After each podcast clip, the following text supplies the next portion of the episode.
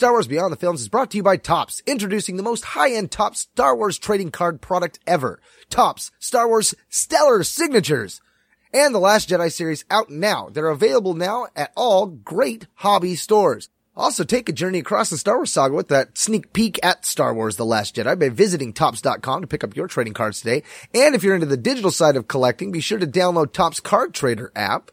In fact, Star Wars Card Trader app is offering a 20% increase in Crystal Bundle sales. Offers available through December 21st if you sign in now. A long time ago, in a galaxy far, far away.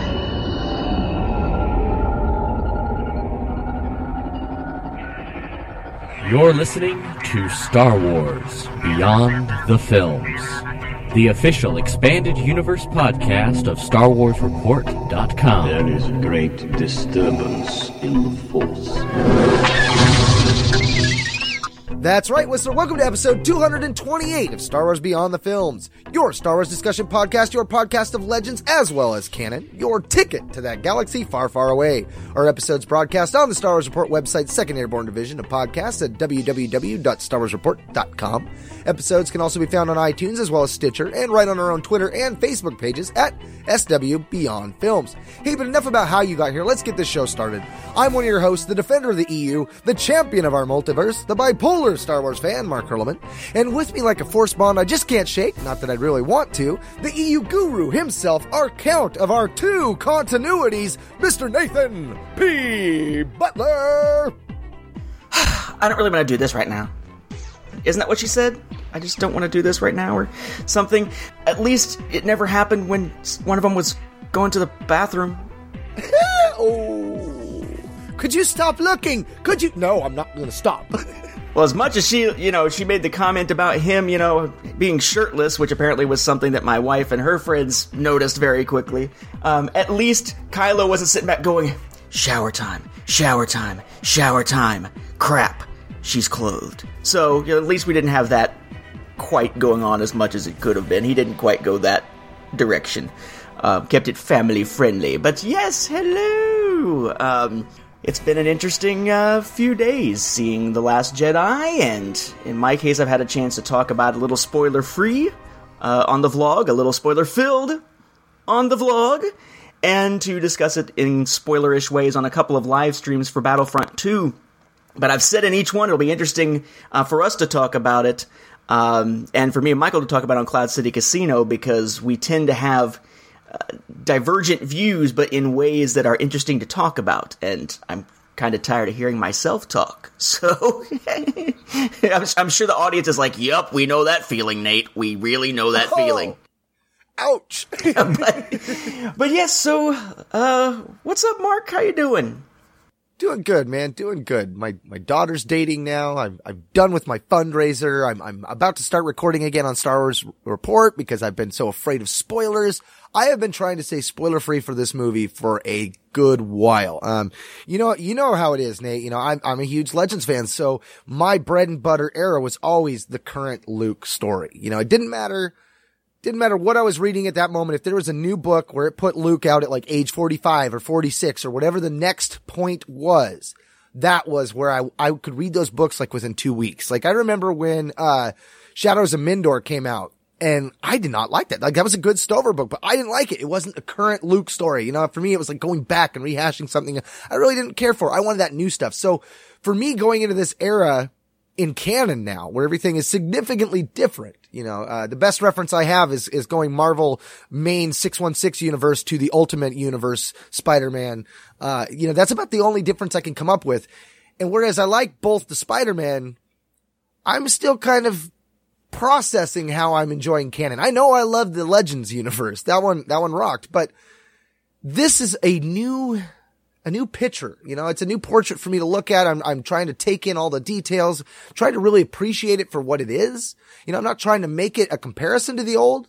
Yet you can't help it. You know, there's a lot of things as we'll get into the spoiler part that, that there are a lot of comparisons here to a lot of things that we did know and love from Legends. Some that were good, some that were bad. Uh, and I think that that for me overall, that's probably one of the biggest takeaways for me was that there was, there was good and there was bad. Um, I didn't feel like there was much in the way of bad. I felt like there was a lot more good, but there was a lot to process. Um, Nate, you want to you want to toss something real quick before we jump into our our spoiler free real rundown? I mean, I, I've given a tactile feel for stuff before we get into it, but did you have anything before we get into our spoiler free bit? No, no, I think that I'm still in the processing process as well. Um, I'm gonna hopefully go see it again sometime this week, uh, which would be the week after release, and maybe that'll take some of the things I've already been thinking about and give it more context. This is definitely a movie that you need to see more than once because the first time it's all about what on earth is going to happen. Whoa, that was an interesting twist. You know, what a twist and all that. And then once you know what's going to happen, the next time you watch, you can look for the nuances because it's probably the least predictable Star Wars film that we've gotten so far, which means that the difference between that first viewing and a second viewing feels like it's going to be a much wider gap uh, than it was for any of the previous ones. So looking forward to seeing it again and more processing, but at least I've got I've had a chance to process enough that I think we can talk intelligently about it, um, or at least you can talk intelligently about it, and I can kind of stumble along behind you, and we'll be good. For me, it's it's just been a solo watch, so let's let's just jump right in there. No, it's not going to be a solo watch until May. Ooh, oh, oh, I walked right into that one. Well played, well played.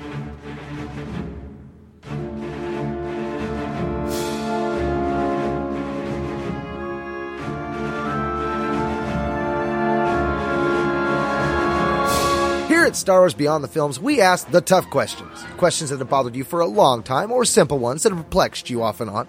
You ponder about Star Wars, and so do we. This episode, we plunge into Rian Johnson's Star Wars Episode 8 The Last Jedi. Now, before we get too deep into spoiler territory, we'll give you our quick spoiler free rundown. Just be sure to jump off at Tarkin's Arrogance.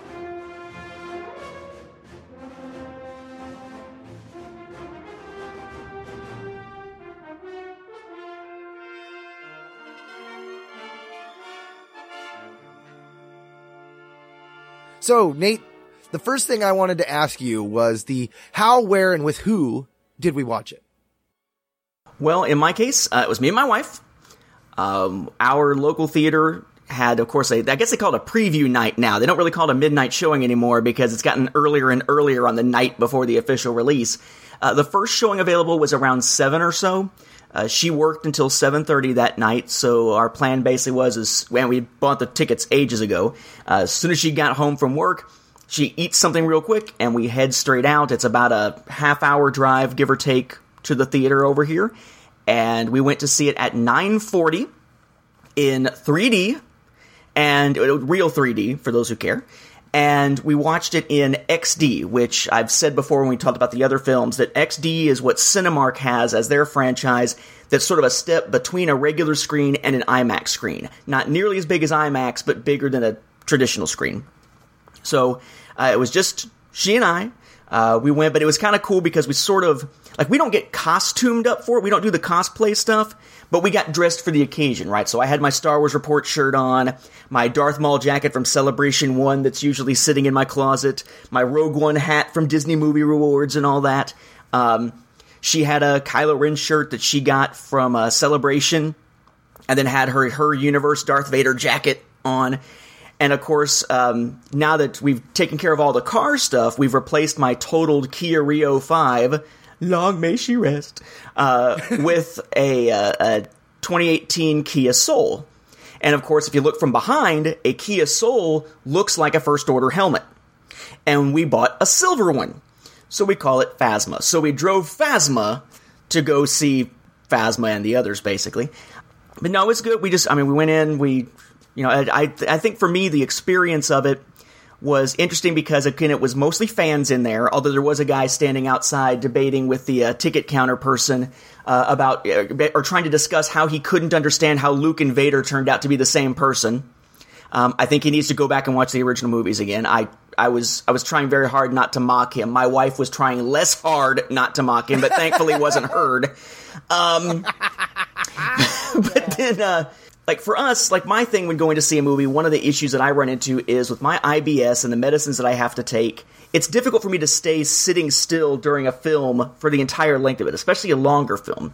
So we planned ahead this time and we got set up so that we were on the edges of the middle section. So if I had to get up, it wouldn't disturb other people or anything. And I was amazed that it sort of felt like the movie flew by in that for the first time in ages, I only had to get up once during the entire film. And for me, that is a miracle. So it was kind of an interesting thing in that sense. And, uh, yeah, I mean, it was kind of neat just seeing the other fans around us. It wasn't like there was a lot of, you know, hoopla and people, you know, yelling at the screen or clapping or anything like that, but there were a few. And it was just a good atmosphere in which to see it. And I think that that was uh, to a large degree thank because of you know just the the stadium seating or not the stadium seating the uh, reclining seating that they do and things like that.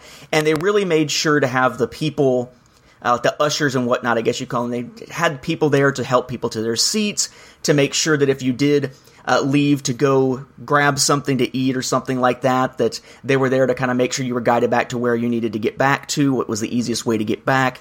It just they gave it a nice atmosphere in which to see the film and then the film itself just kind of carried you on through. So it was a, it was fun. And then I wound up, you know, going home and having about two hours sleep before work the next morning, where I'm I had to drive the car for the first time on my massive morning commute, uh, about 40 miles through Atlanta traffic to go to work. Um, but thankfully, I got there safely, didn't fall asleep, and uh, didn't spoil the film for anybody who immediately asked me, "So, how was it?" Yeah, right?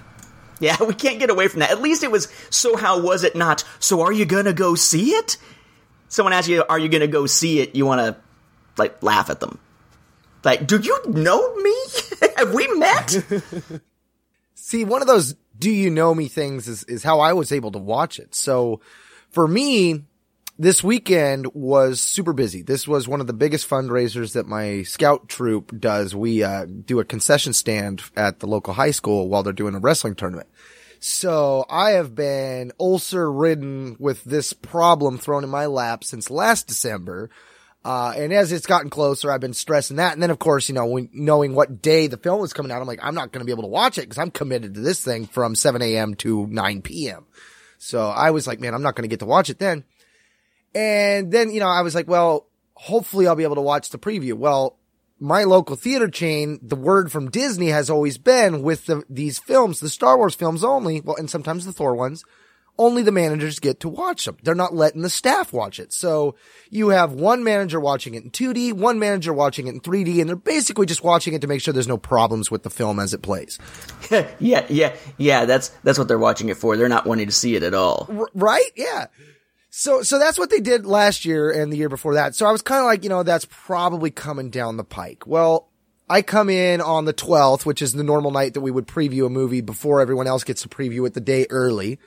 And one of the other guys is like, did you hear? And I'm like, I'm thinking like, oh, we're going to get to watch it. And he's like, they suspended all of our movie privileges for The Last Jedi for two weeks. I'm like, what? Like, sure enough. Yep word from on high, we can't watch that movie with our free pass to take our family and stuff for two whole weeks. We have to pay money like everyone else. Oh, awesome. Way to go, money. The almighty dollar.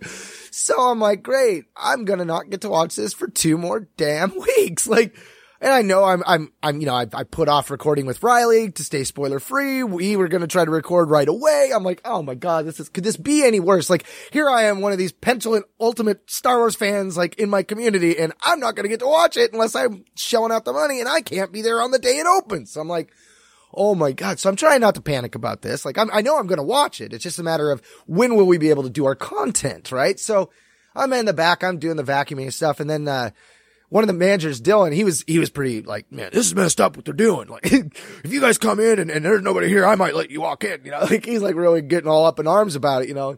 So they come back later I'm almost done with the vacuuming stuff and they're like, well, here's the thing. We got to do the preview, you know, we got to do one in 2D and we got to do one in the 3D. And he's like, I've got to, I got to watch the Ferdinand with everyone else. He's like, so I, I've got to be in that one. So, and Sam's the only other manager and Sam's been here since 10 this morning and this is, you know, almost midnight at this point. So he's like, Sam d- d- has no interest in watching it at this moment. He wants to go home and go to sleep. He's also, Andrew's going to watch it in one and, and if you want, you can watch it in the other one. I was like, nice. And Andrew's like, you can have your pick, 2D or 3D. So I went 3D. So I got to actually watch this in a theater completely by myself. So yes, I did take some pictures, but no, they have not been shared on the internet. nice. Yeah. But that, I think for me, I haven't seen it a second time, so I have no experience what this is like for other fans. You know, I was just, I yelled out at certain parts and stuff, and I, I, I had my own personal solo adventure there. Um, but I, I didn't have that fellowship, that community aspect of like you're talking about with the other fellow fans. So I'm looking forward to taking my, my family to it. Um, as we probably, I'll probably take my wife to go see it. We'll pay for it and then make my kids wait the other two weeks to take them. I'm not exactly sure. I haven't figured that plan out yet, but movies are expensive. So that's part of why I started working at the theater. So for me, I, that was, that was a big, win, I guess, because I wasn't really expecting to get to watch it. So being able to pull out my phone and take a couple, you know, the, a picture of it saying the last Jedi, picture of certain scenes and stuff. I was like, this is so awesome. Cause usually I try to do that at the end of the movie and usually I show up and there's like two other people in there and I'm like, damn it, I can't do it. I, I constantly want to take my digital recorder and just sit down and do a commentary track live as I'm doing it, but I don't want to be rude to the other people. So, so yeah, I haven't got to do that yet. I'm actually looking forward to that. I think that'll be a really fun aspect. Um, what were your overall thoughts, as spoiler free as we can get it here, on, on this film, man? Let's let's do this. I thought it was really good. I'm not sure where it falls on my sort of hierarchy of the films, mainly because I need to process and I need to see it again to really sort of uh, fit all the pieces together in my head. But uh, very different. Very different. And different in a good way. You know, this is the first Star Wars film that really had surprises for me. Um, and that's, of course, barring the whole issue of, you know, no, I am your father, because by the time I saw that uh, later, that was one of those things where I saw it, you know, when I was a baby, apparently my mom took me to see it, which is, you know, bad. Don't take a baby to a movie theater. But, you know, then my biggest experience was getting back into it heavily with uh, Return of the Jedi in 1983. And you couldn't watch The Empire Strikes Back at home yet. It wasn't on home video for another year. So by the time I wound up seeing The Empire Strikes Back and really getting to watch it multiple times, I already knew the big spoiler because, of course, that plays such a huge role in Return of the Jedi. So, not having had that kind of surprise experience for most of the films, it has been you kind of know where it's going or you can predict where it's going. It's just a question of how it gets there in many respects. And that's not helped by the fact that trailers do a good job of spoiling certain things or at least making you think they're spoiling certain things. So in this case, it was interesting that this was the time where I really kind of felt like there were some surprises. And I think from the moment Luke does the first thing he does, you're like, oh, this is going to be different. I watched it in 3D, as did you, and I'm kind of a big 3D aficionado. I love watching 3D Blu rays at home. That's kind of one of my things. And one of the things that stood out to me with this was that the 3D in particular was pretty well done. Like with Rogue One, it was fairly well done and there were moments where it was noticeable, but it wasn't something that really added to the atmosphere a ton. This time it really did feel like it added to the atmosphere. And then when I look back and compare it to The Force Awakens, The Force Awakens 3D, except for really one or two shots, like the finalizer uh, as an establishing shot, most of the time you would watch stuff in 3D in The Force Awakens, it was all sort of going away from the screen. It was almost like looking into a diorama uh, through a window, whereas in this case, it really felt like it was kind of around, not really around you per se, but it's sort of coming out. And I don't know if that's that I've grown more appreciative of it having played VR so much because PlayStation VR is all about the stereoscopic 3D while you're in the environment, or if I've just started to take more notice of it now that I've seen three Star Wars films in 3D and can actually make a comparison. But I thought that was pretty well done.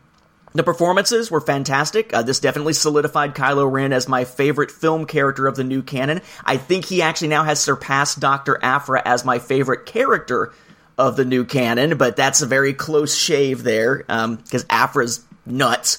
And yeah, it's one of those that I'll be interested to see where it goes from here. It I, I think that they're, that they're, the critics are right, or the, the people who are sort of decrying it are right, in that it seems as though in some cases Rian Johnson just wanted to kind of do his own thing, and some of the things set up by J.J. Abrams, it's kind of like he was like, nah, I don't want to use that. I'm just going to take care of this in some other way and focus on what I want to focus on.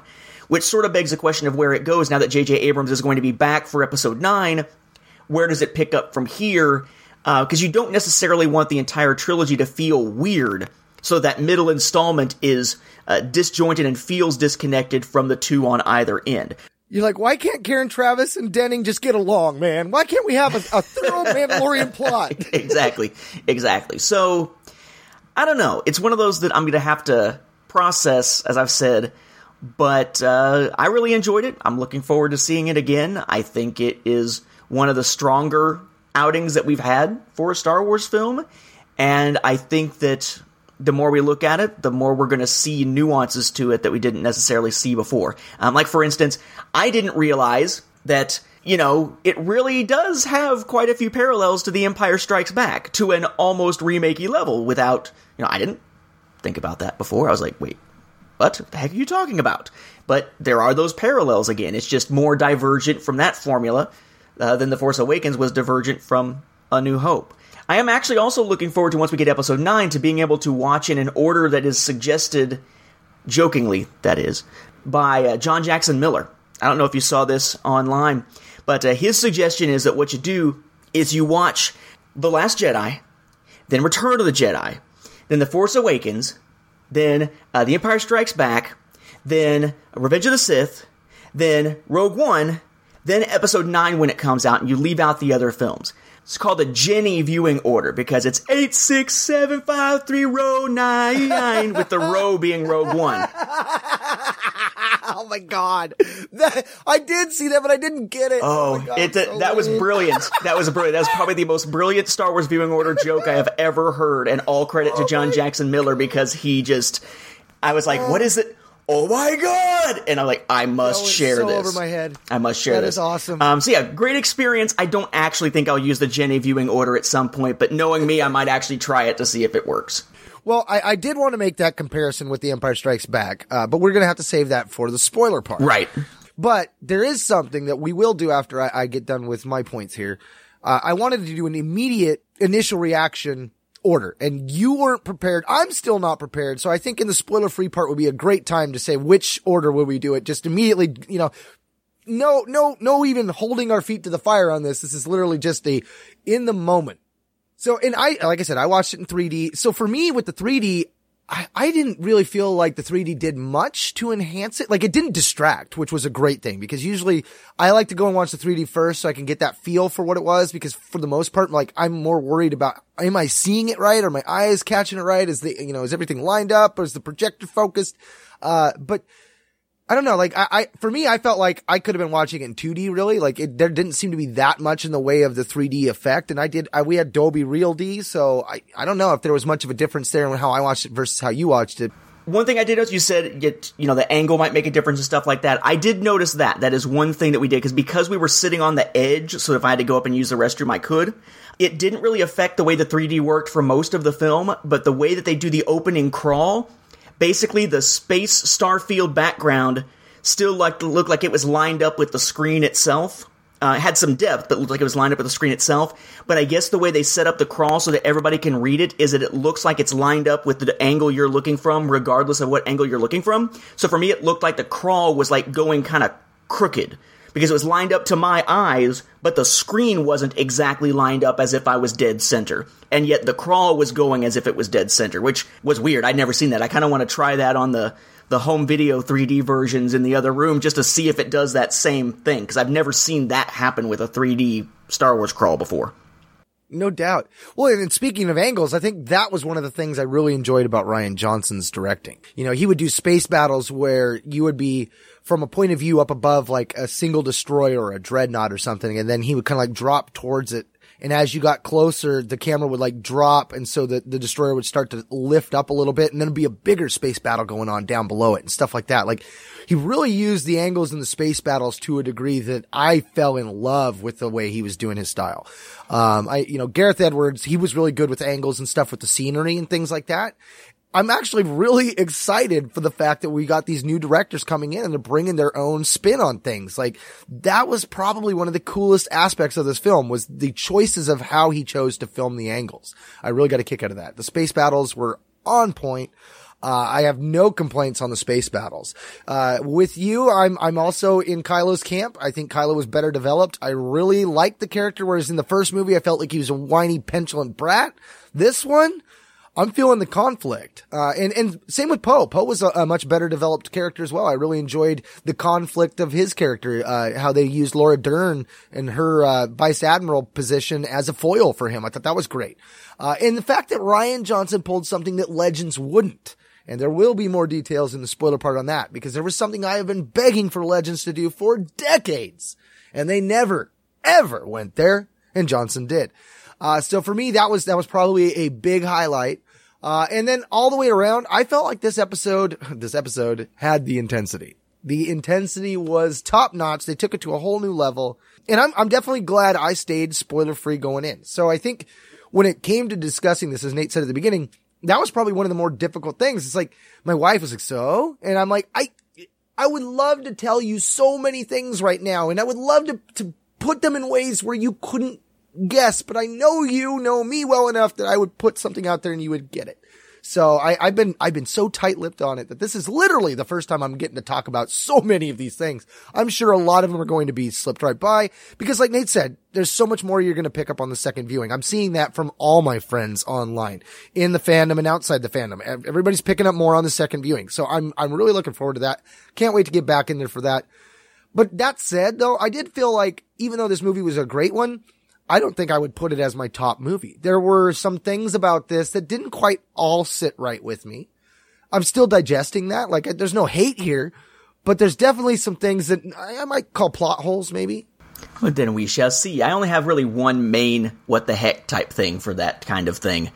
But yeah, yeah, so let's dive into spoiler territory then. And we should note for those who are like, well, these are your first impressions, when are we going to hear any refined impressions? Remember, we're going to be recording our year in review after this. And the year in review always ends with one that's based on like film and TV and stuff, right? So that'll give us an opportunity to revisit this about what, four episodes or whatever it is from now as well. So, you know, if you're worried about, wait a second, they haven't seen it a second time. What must they think after the second? You'll be able to get sort of an, an abridged impressions when we get to that point too. Mm-hmm. So before we do that, our real quick initial, what will we call them? So for me right now, I am saying that I'm actually, oh man, it's weird to say it too, but at this moment, Rogue One has shifted. Rogue One is now probably my top spot. I'm going to say Empire Strikes Back is next. Then I'm going to go with The Force Awakens. Then I'm going to go with Revenge of the Sith. I'd put this one after Revenge of the Sith. From there, I would go episodes six, four, one, and two. That's my story. I'm sticking to it for now. And me, um, well, I mean, I think of it as as tiers. I have a hard time, for instance, determining what's my top and second choices from the films that were already out, but it's always the same two jockeying for the top two slots. And then third and fourth go back and forth, but it's always those same two for third and fourth right now. Uh, so my top tier right now is The Force Awakens and Rogue One, jockeying back and forth. Then the next tier would be basically uh, Revenge of the Sith and Return of the Jedi. Next tier, A New Hope and The Empire Strikes Back. Then bottom tier would be Attack of the Clones and Phantom Menace. For me, pacing does a lot for it. This film was really good as far as pacing goes, and so were some of the other more recent films, so that tends to color my view. But I also remember, and I think back, that now I've established kind of a pattern in essence, because my very first podcast ever was Chrono Radio, and the very first episode was recorded on the day that Attack of the Clones was released.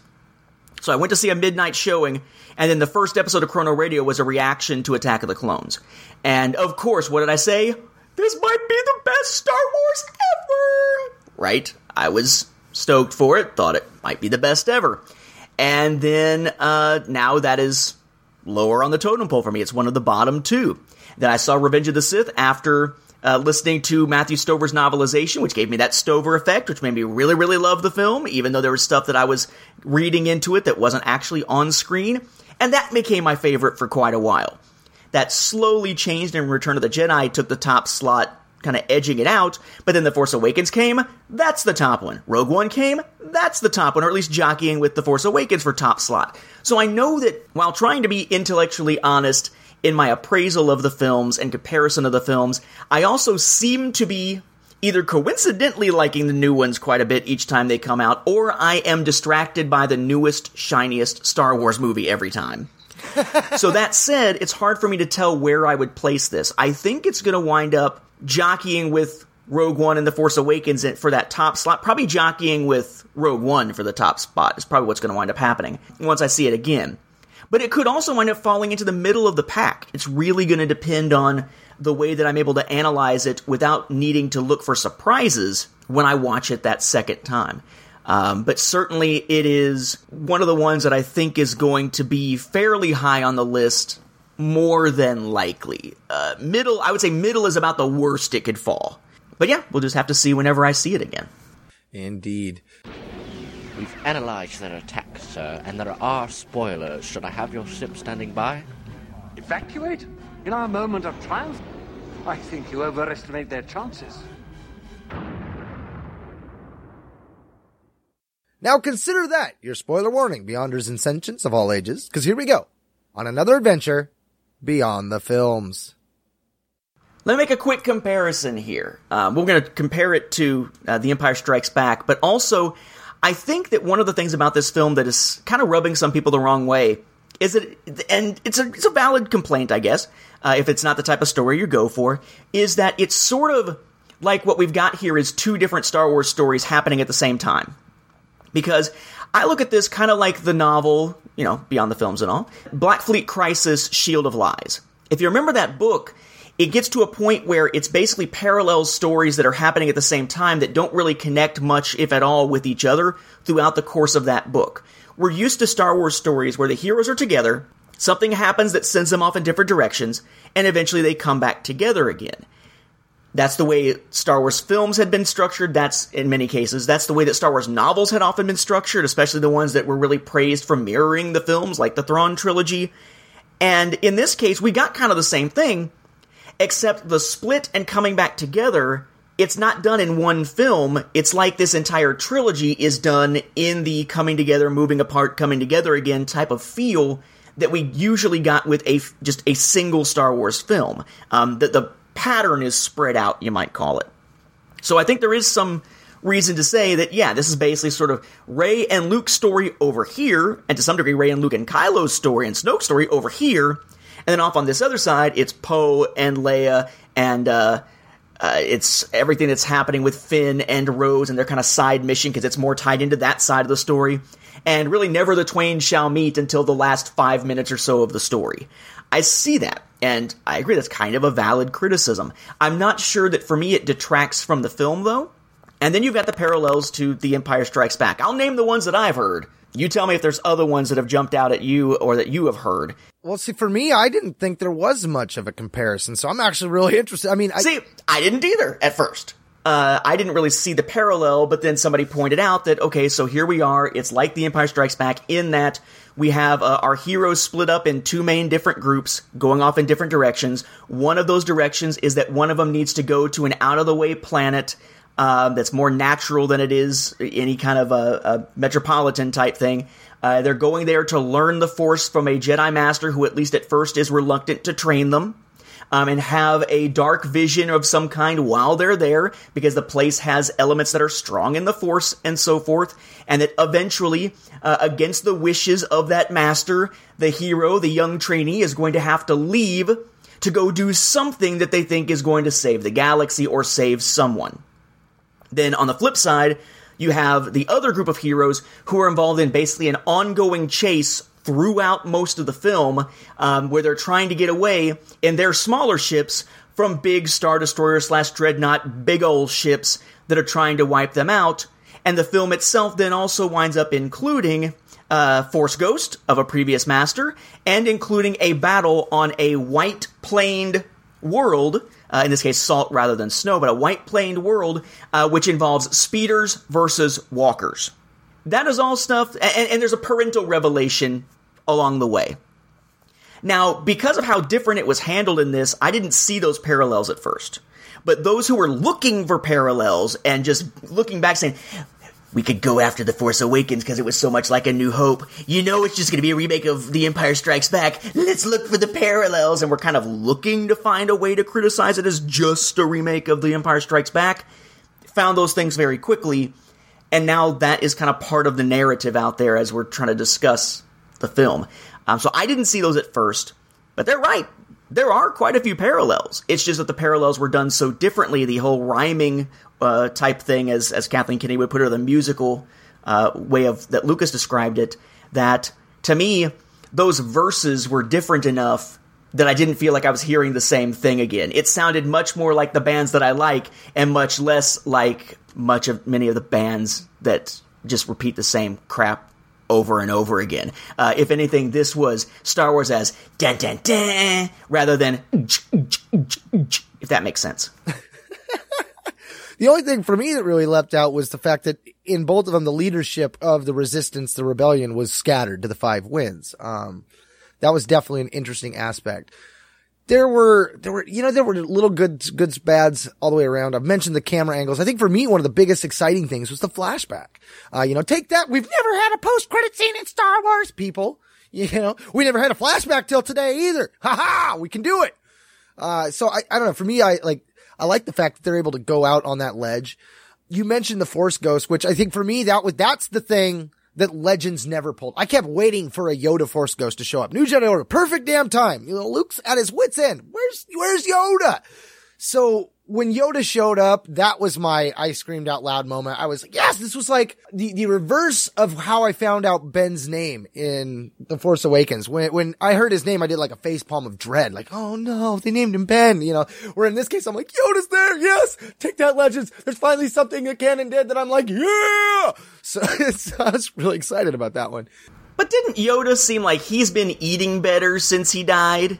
Because he was kind of he looked weird to me. He looked kind of poofy cheeked to me. Now my wife's loving it because she's a big Yoda fan, so she's just like, "Oh my god, it's Yoda! I don't care how he looks." And I'm looking at him the entire time he's talking, and I'm like, "Dude, are you okay? Do you have like the mumps or something? What's up?" It, it was like there was a mixture of his puppet self from Return of the Jedi, and they were trying to like bridge that between his young, healthy look and stuff. They're like, well, you know, look what Anakin did. Anakin could be whatever. He, wants. so let's let's like maybe let's like add some weight. Yoda Yoda's Force Ghost has been eating better than Yoda on Dagobah, so he's not quite as gaunt. but there were there were so many goods and bads all the way around. I, I, think for me, one of the the ones that I wasn't so happy with was the Rey's parents reveal from uh, Kylo. There's one part of me that's like he's lying like I, I, I don't buy it. Like what what better way to get us all to stop thinking about it than have a big reveal come later?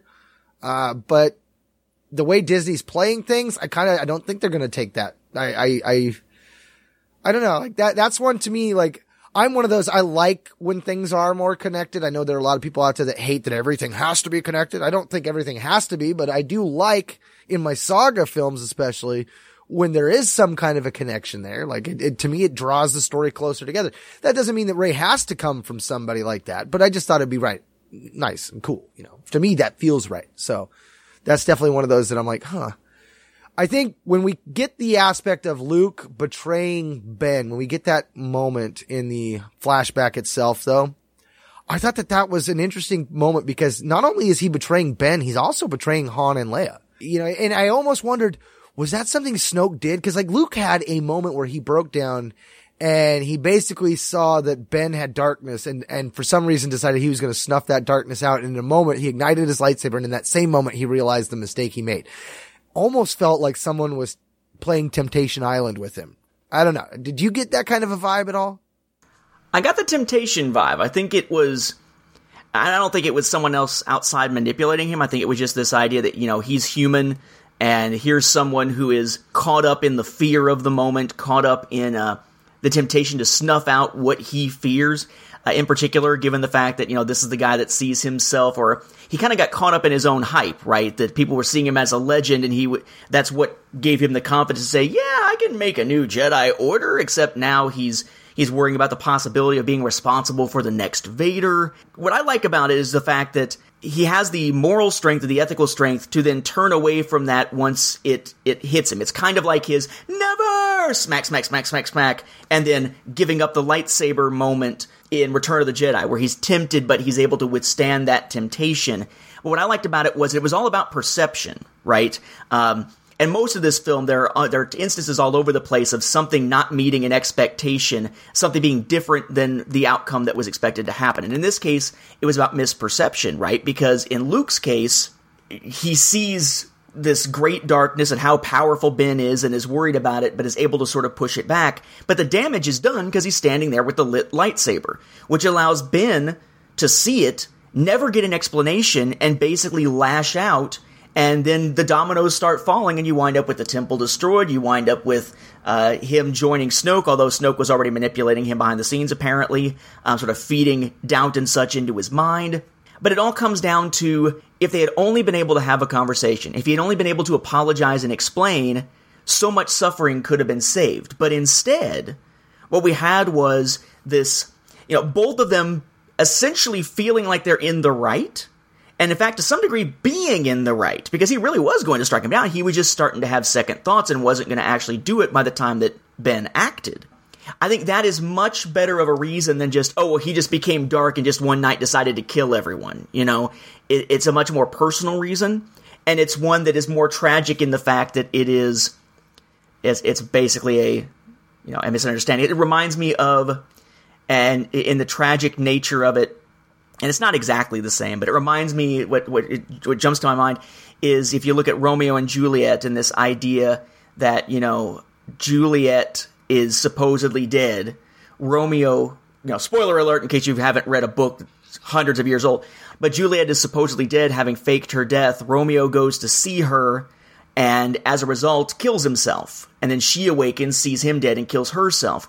But what a lot of people forget is that when she concocts this plan to make herself look like she's dead, she sends a writer with a message who is, or I guess Friar Lawrence does, um, that's supposed to bring a message to Romeo telling him what the plan is.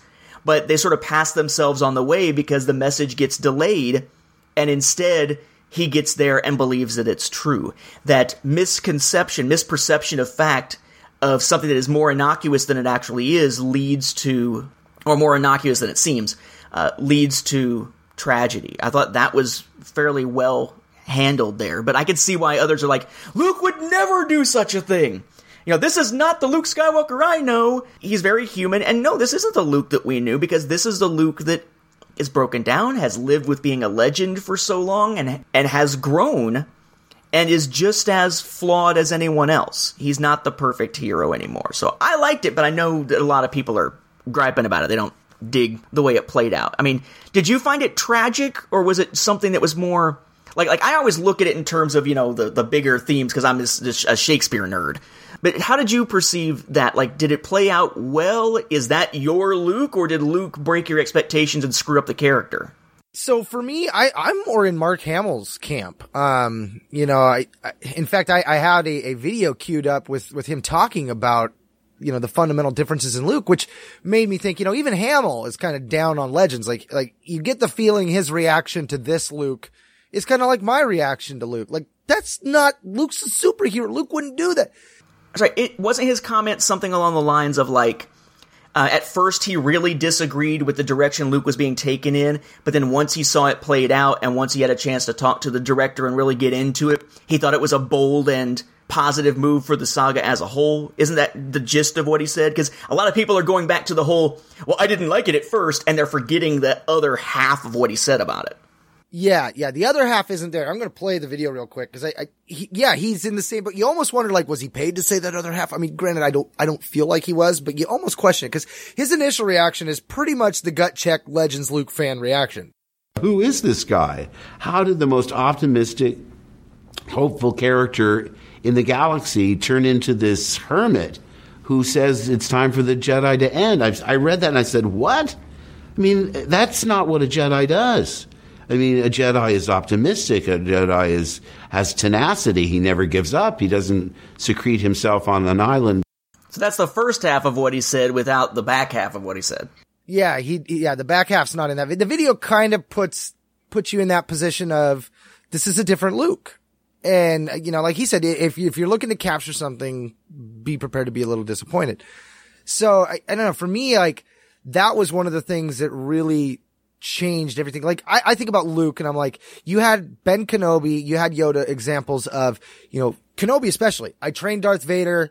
He fell to the dark side and I'm going to disappear and hermit myself off. Like, you know that that didn't work. Uh, or, or, are you going to say, oh, well, well, it all did work out in the end. So therefore that must have been the will of the force. So I should probably do the same. Like that, I think for me was, it was a hard swallow that that's where Luke, you know, went from after that. I could get the aspect of feeling the embarrassment, the, the, uh, the shame of almost killing your nephew, uh, running and not wanting to confront your sister about that. But I, so there's more in that scene that I'd like to know. Like, okay, so, so Kylo, you know, Ben Solo at this moment, he brings the roof of the shed down on Luke. And then what? He goes off to kill everyone else and takes half of them with him. Like, Masters Luke, he's trying to kill me. You guys team up with me. We got to take him. Like, like, how did that conversation go down? That's, that's something I'm definitely looking forward to knowing more of. I wish that the, the flashback would have gave us more, but I, I guess I had an issue when it came to that Luke in that moment. The way he looked, uh, everything about the look of the character, like he looked a little odd at times. Like, I don't know, like it was just, it was almost like they took the legends or the legacy from Legends, Luke Skywalker Force Ghost, and made that the model that they were using though for the, the betrayal Luke when Luke betrayed Ben. Uh, cause he definitely had that same kind of look and it just, I don't know, something about it kind of looked off. And we saw that again at the end when he was doing the Force illusion. So you kind of have a feeling like, okay, clearly that's going to be what his Force Ghost looks like if he comes back as a Force Ghost. Uh, but yeah, it's, for me, that is probably one of the biggest new pills for me to swallow. Uh, the big three. I am not really enjoying this direction for those three characters. Um, you know, I wasn't a fan of what they did with Han, and the more they gave us on his backstory, the more I hated what they've done with Han. I really feel like they've shafted him and Leia and their relationship all the way around, and now they've shafted Luke with the same thing. He's, you know, as soon as whatever happened with Ben happened, he basically had no family. Uh, you know, and he died on the rock he disappeared to. I mean, I did like the fact that we had some of those touches to Legends, like when his Force illusion showed up. That reminded me of Legends, uh, Aftermath or, or, uh, not Aftermath, Dark Empire. The way that they played that out in that where he did that with Leia, where he's like, I'm actually not with you on the Falcon. I'm still on Coruscant. You're like, oh my God. Like that was a cool moment. People that hated the Leia scene where she was floating in space, that was classic Heir to the Empire right there. When Luke first met Mara, I mean, he was basically floating out in space. His X-Wing was shut down. He'd gone rogue, basically was floating out there and Mara just happened to just sense him and pick him up. Uh, so I like those little touches and stuff, but yeah, it's, it's definitely, if you want Luke the superhero, you're going to have to go with Legends. I mean, you, there's Luke in canon is, is a flawed character and it's surprisingly, once again, this all revolves around hope. You know, they, they've managed to make that the focus for Rogue One and they've come back again with this. I mean, hope is going to continually be a theme of Star Wars and they played with it in the right way. I definitely enjoyed how that worked out. I think that I mean you said kind of a bit there. So the Rey's parents thing, um, I think that that is. You know, I kind of like the way that it played out. The fact that it turns out that it's sort of back to the idea that anybody could be a Jedi, as opposed to it being, well, it's all about your family and the midichlorians passed to you kind of stuff. The fact that she could be someone coming from completely humble beginnings and rise makes a nice counterpoint to Kylo because even as he's mocking her for it, essentially, uh, or pointing it out so that she could join him and be someone, um, it's easy to remember that, you know, he's basically nobility. Right? I mean, he's the child of Leia. So even if it was completely devoid of the connection to Alderaan, given her political stature, it basically sort of makes him nobility, whereas she is a nobody. That I kind of liked. I do think that there is an answer to Luke's actions, although I'm looking for the confirmation. I've heard that this is actually confirmed in the visual dictionary. I didn't see it in there, so I'm wondering if it actually is in there, but they may have set up Luke's decision in the new Darth Vader comic series. Because the new Darth Vader comic series it, uh, gives us the character of Kirak Infil'a, who has taken the so-called Barash vow, which basically is a form of, uh, of penitence, where you separate yourself out from uh, the Jedi or the Jedi Order and any activities relating to it because of whatever it is that has caused you to think that you need to do penitence in the first place. So if he's feeling guilty, it's not even so much just, you know, separating himself out so it can't happen again. It's sort of a, a self punishment, a, a, purgatory, so to speak, where he's sort of playing out his sentence before he can move on to anything else. And in that sense, I think it kind of works. I think it works better with that happening and going than uh, the way that it worked for Yoda, which was basically the uh, the galaxy just got into the hands of the Sith, and the Jedi Order has pretty much been wiped out. Uh, I'm gonna go try to kill Sidious. Oh, I screwed up. I didn't manage to kill him. I guess I need to go into hiding for decades. You know, uh, failed I have, go into exile I will. And you're like, man, he took that hard. you know, like, like he's just he's, he's just leaving. She said no, off the bridge, I must jump. The Leia thing, I think, worked fairly well. Um, they have set up previously within canon now that she was basically the first student of Luke, though she only got trained a little bit before she was like, no, this isn't where my future lies. My future lies in continuing in the world of politics. It's mentioned in Bloodline, it's in the visual dictionary, it's mentioned elsewhere. So the fact that she has at least some ability that made perfect sense, and it is in keeping with what we saw back in Return of the Jedi and what we got with her being able to sense the death of Han back in The Force Awakens. But I think a lot of people are misunderstanding that scene. There, I've seen people out there who are like, "Oh my god, it's like she's Mary Poppins or something." That's so stupid. And they're not. I'm like, and yeah, yeah, because so Leia's gonna be out there going like, "I'm Mary Poppins, y'all." Right? I, I, but it, I, I only can understand that reference in the aspect of the way her body was positioned. They're kind of right. I'm Mary Poppins, y'all. But I mean, you look at um, what she actually does, and it's one of the instances where they're actually using, you know, I, I, I know it's crazy, physics in relation to the Force. Because what is she doing, right? They're like, well, she just puts out her hand and she flies like Superman. Well, she's not flying. She's not giving herself momentum from behind or something. She is reaching out. She is is trying to pull. Essentially, she's using a force pull on the ship, but with inertia, mass, zero gravity, etc., etc., and the whole equal and opposite reaction when it comes to forces. If you are a teeny tiny person trying to pull a big ass ship towards you in zero G, what's going to happen? The ship's not going to move. You are going to be pulled towards it. Um, which made sense. And they're like, oh, well, then when she got inside and she knocked on the door, they shouldn't have opened the door because it was open to space and everybody inside would have been uh, killed by the decompression. They should have been screaming and freaking out when she came to the door saying, don't open it, don't open it, we're all gonna die. well, presumably, there is a a shield. We've seen energy shields in Star Wars uh, used to hold back vacuum all the time, particularly really ever since the prequels, because we saw it for hangar decks over and over and over and over again. So the idea you'd have an emergency force field kind of thing that would activate, that is by no means anything that is a shock. And we've seen throughout these films, uh, there are instances where we see physical things pass through energy fields that are meant to deflect energy, not physical items. Um, we just haven't seen the distinction quite as much with like a slug thrower versus a blaster that they drew when they drew that distinction anytime they were trying to show that in Legends. So I think again, I think those elements are working well. A lot of the things that are being complained about. The other thing that's being complained about, uh, which is hilarious because it's a thing that everybody, not everybody, there were predictions that people would complain before the movie even came out based on the international trailer, which is the, oh my god, Rey can swim. oh my god, I never thought of that one. But I'm thinking, you know, I don't. She doesn't really swim much. I mean, she falls into the water and then manages to get herself to the edge. And we don't entirely know how deep it was. We just know she manages to make it to the edge. We don't necessarily see her doing some heavy swimming. For all we know, most of her way of getting to the edge was dog paddling and freaking out. You know, that in and of itself could explain it away. But we also have the, the more obvious explanation, which is you realize we we've never seen anything of you know even if we assume that she never could have learned how to swim on Jakku, which kind of makes sense. You realize that there was a part of her life before she got dumped on Jakku or sold by her parents on Jakku, which makes them douchebags, by the way, uh, and makes Unkar Plutt exactly who I would expect to be the one taking custody of her, like we saw in the flashback vision in Force Awakens. We don't know anything from before she went to Jakku. Maybe she lived on a freaking water planet, for all we know. Maybe she just learned to swim on whatever planet she lived on.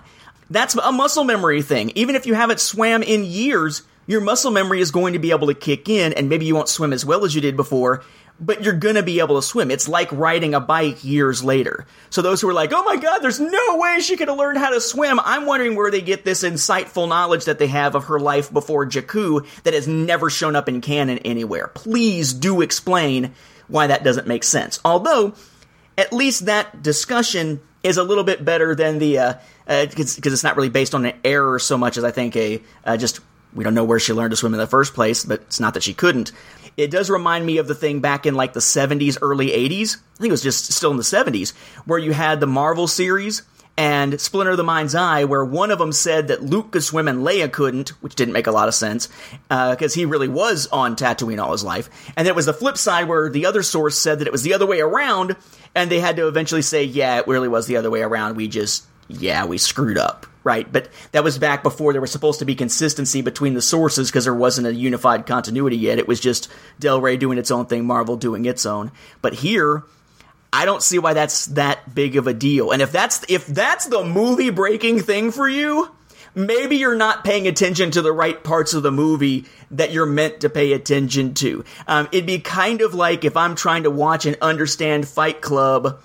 At one point, there's a cup of coffee on the counter in one shot that's full, and the next shot it's empty because they forgot to refill it for the next take. And I said, you know what? This movie is crap. No, no, get a freaking grip. Well, you know, one other thing I really enjoyed about the Leia scene was, did you notice the legacy angle there? Her, like Cade Skywalker, they were walking in the sky. Ooh, ooh, she should have come back in and said, you know, we take what is given, but no. Or maybe Luke should have said, no one dies for me, never again. Uh, or maybe we should have had, when Rose is like, I love you, to Finn, well, not I love you, but the whole, you know, the things that we love, etc. Uh, maybe she should have called him something cutesy in Huttese. Oh man, Rose reminded me of Patrice from How I Met Your Mother when she was going after Barney. I just kept waiting for Robin. Damn it, Patrice! What? now, I will say, I actually think, and that's another big complaint about the film. It seems like what we're doing is we're, we're answering the complaints a lot. Um, but one of the others is, oh, really? So within like, what, 12 hours, a day, whatever, all of a sudden Rose is in love with Finn? Well, remember, she had the hero worship thing to begin with. Plus, think of what all they've been through, and the fact that this is Disney. And she lost her sister. I mean, you got that emotional hole as well. I mean, how many times have we seen in a movie where someone who's going through emotional turmoil and loss and who's just gone through this wild and crazy adventure, the adrenaline is up, and when they get back, the first thing they do is jump the bones of whoever it is that's nearest, right? Or whoever it was that was with them on that journey. But this is Disney, so they're not gonna jump each other's bones. Instead, she'll profess love. Um, uh, thankfully, the only time, well, not really thankfully, because it was horrible. Um, the only time we've actually had to deal with uh, caressing of boobs, I guess you could call it, in uh, Star Wars films, have been uh, Han's little out. Uh, should have been an outtake thing of accidentally grabbing Leia's whenever she gets shot on uh, Endor. Um, kind of a blink and you'll miss it kind of thing. And this movie's re- uh, just fascination with needing to show us where Luke's getting his milk from, or at least God, I hope it was milk but given the looks that they give each other, yeah, it's. It, it, I don't know. I got a. I got a very. Luke's like, Luke's like, look, here's the milk, and he looks at Rey like, like, eh, eh. I think it's supposed to be, see, I can handle myself. See, you should be disgusted and you should leave now. But instead, when he's like, eh, eh, and the fact that she's a female makes me immediately think, man, Lauer, just give it a rest. Oh, see, I was thinking like he's pulling the Yoda gave me bad stew. I'm offering you this teat. oh God, I'm not sure which is worse. Uh, really, exactly.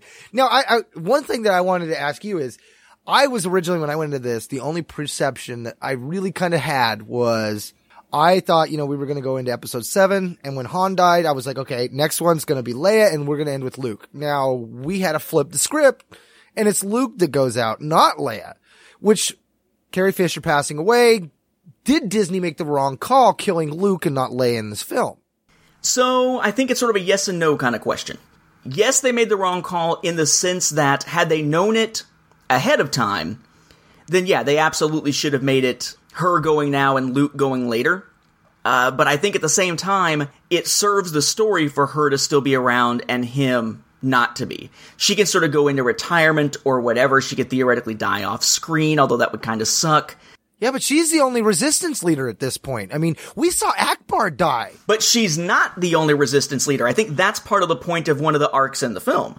So we've got, uh, in a couple ways. So let me, I'll, I'll come back to that. So just on the Luke question, I think the way they handled it was w- very well done and it sort of made sense for that to be the handing off. So it's like the the first movie was introducing the new generation. This one is sort of giving the new generation a chance to sort of take precedence and sort of clear the decks to some degree and become the leaders of their particular factions or uh, or close to it. The next film can actually then put that generation against the others of that generation without being as reliant on the previous generation.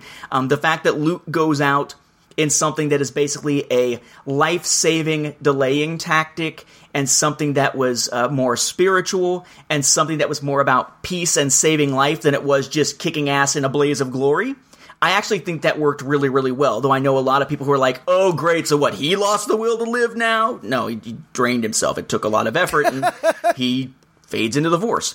But as it pertains to um, the whole Leia thing, I think the whole point of the arc with Poe, and this is something they've been sort of leading up to also with similar conversations in the Poe Dameron comic, is this idea that Poe needs to be the next leader she's sort of grooming him to be the next leader. You see her reaction when he finally starts acting more like a leader and less otherwise. It reminds me of, um, I want to say, I forget what the line was, but there's a line in there somewhere where it's about how a situation that he was involved with had like a captain or something, but not a leader. Right. And it, by the end of it, he's starting to think of the big picture and the good of the entire resistance rather than otherwise. He's not trying to go out in a blaze of glory. He's not trying to find a way to go out and attack the First Order. He's trying to find a way to just use the fact that uh, the First Order is distracted to get everybody the heck out of there. To save their lives and sort of keep the resistance going. And if you've got that going on, of him being sort of a leader in that sense and people actually following him, you know, and, you know, why are you looking at me? Follow him. And then we got these other groups out there that we know exist that didn't come to help, then maybe that's what's going to allow him to sort of supplant uh, Leia's place there. Uh, the other thing I would point out about that delaying tactic, since it kind of ties into both, is that as cool as the delaying tactic was, there was one thing about it that irked me. And at first I was like, oh, wait, is that a continuity issue? And then I was like, no, no, no, it's cool, it's cool, it was a giveaway. And then now I'm like, nope, it was another freaking continuity issue again. Which is that when Luke does the, the whole projection thing to so, to quote unquote fight Kylo, we're able to sort of realize after the fact about how, well, wait a second, it must have been a vision because you actually never see them interact. The blade, you know, that when he ducks backward and does the Matrix type thing, um, never touches him. So, yeah, he doesn't touch, and you look at the ground, and uh, Kylo's feet leave marks, and his don't. Though I was thinking that was just a matter of just how awesome Luke was and how balanced he was, but it turns out it's because he wasn't actually physically there. But the fact that Luke fights with the blue lightsaber, I initially was like, when I didn't realize it was a vision, I was like, well, where the frick did that freaking lightsaber come from? Did he build another one that was identical to Anakin's or something? Um, did he have it from a student? Like maybe was that Ben's originally? Though why didn't Ben take his with him? Because we see Ben with a blue one in the flashbacks. Where the heck did this lightsaber come from? And I was like, no, no, no, no, no. That's actually meant to be a giveaway for us as the audience that it's a vision. So kind of a nice little, hey, if you're paying attention, you kind of know what's going on kind of moment. That's cool because that lightsaber just got destroyed. And, you know, Rey was trying to take it to Luke, so it would kind of make sense. And then you keep thinking it through and go, and wait, no, because Kylo was actually in the room when it was destroyed, and Kylo should expect him to have his green saber, not the blue one. So why in the hell is he using the blue one? I see no reason why Luke shouldn't have been using his green lightsaber instead of the blue one in that scene for the projection. Because the blue one, even if he didn't know what happened to the blue lightsaber, it winds up at for the audience that means that Kylo just was non-observant, or I guess so blinded by his rage or whatever, that what Kylo didn't notice the fact that he's being fought, quote unquote, with the lightsaber he just saw destroyed moments ago, and that shouldn't have given him a clue. I think they made the wrong call by making it the blue saber instead of the green one. That's one of my handful of, of small plot things that it didn't break the film, but it kind of irked me because it didn't seem logical. No, that that is exactly that is a on the nose observation right there. Um, one of the things I was thinking about out of that was, you know, where was the green blade? You know, clearly it's still on Ahch-To or whatever you say it.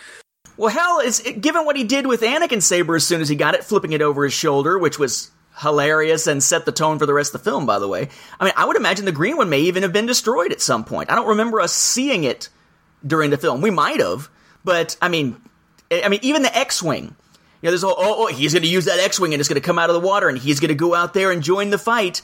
It's hard to notice it while it's underwater, but um, one of the S foils is gone from the X-wing because it's the door to his room. Oh. So I mean, see, I mean, I would assume that that green lightsaber may just be gone. But how would Ben have known that? How would Kylo have known that? He should have expected green. Yeah, see, and I, I, don't think it's gone because Rey has no lightsaber now. She has no real reason to think Luke's dead. She's got to go back, right? She's got to go back to Luke. Well, shouldn't she have sensed him fading into the Force though? Because the only reason Luke didn't sense the death of Han or the death of all of those on Hosnian Prime was that he had cut himself off from the Force. That's why he had to know, he had to be told by Rey how bad the situation has gotten. Rey hasn't cut herself off, so, and she has a close connection to Luke now. Shouldn't she have felt Luke's death and sort of known that, you know, that the baton is, or the lightsaber in this case, is passing to me? I, I don't know that we saw her have that kind of reaction, but surely she would have sensed it, so now she knows that he's gone. Doesn't mean she can't go back to the planet um, to look for artifacts or something, but I would assume she knows, wouldn't you? Yeah, actually, now that you point it like that, yeah, that does make sense. Uh, so I could see Rey going back for that lightsaber to come out with Luke's green one, because I, I don't, I don't know, I, I don't see her building one. That's that's the problem here. Whereas Ben Kenobi left diagrams for Luke, I just I don't see where she's going to be able to build one on her own. You know, we we saw that scene where we go inside the tree and we see the old Jedi books and stuff. And there was a moment at the end when she's in the Falcon and there's some loading up some gear and stuff. And I could have swore that those books were in the Falcon. And I was like, wait, how in the, so I'm like, on one hand, did like Chewie go grab those? Did Luke send those off to her? Did she go and steal them? Or am I just like seeing things that never happened. Like that really threw me off when I saw those. And I was thinking about, you know, like, okay, well, if she did have them, then, then that puts her in the position to basically become the new Luke. You know, like where Luke went with Legends and created a new Jedi Order and all this stuff. Like now she's in that same position. She has less information than Luke had in canon.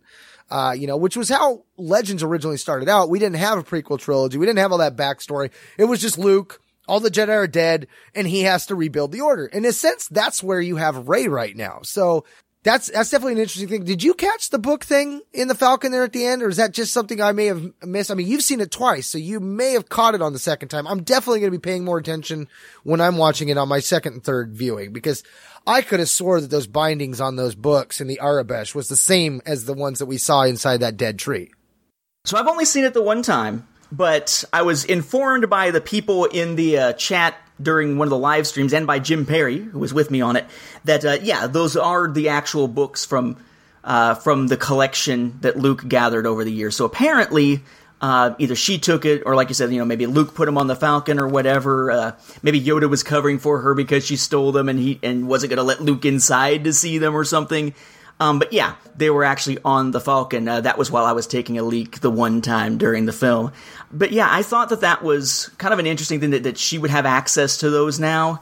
But does that mean she's going to be able to make a lightsaber? Eh?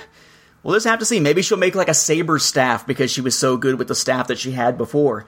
What I found uh, of all the like the Jedi relics and stuff there, few things stood out to me more in relation to the visual dictionary and other stuff that we learn and other connections.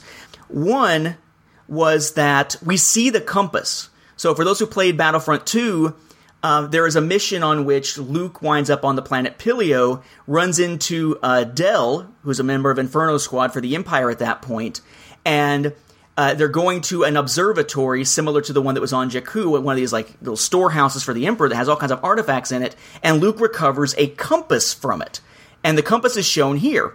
And the assumption was that that compass must have been what he used to find the first Jedi Temple in the first place. That must have been how he did it.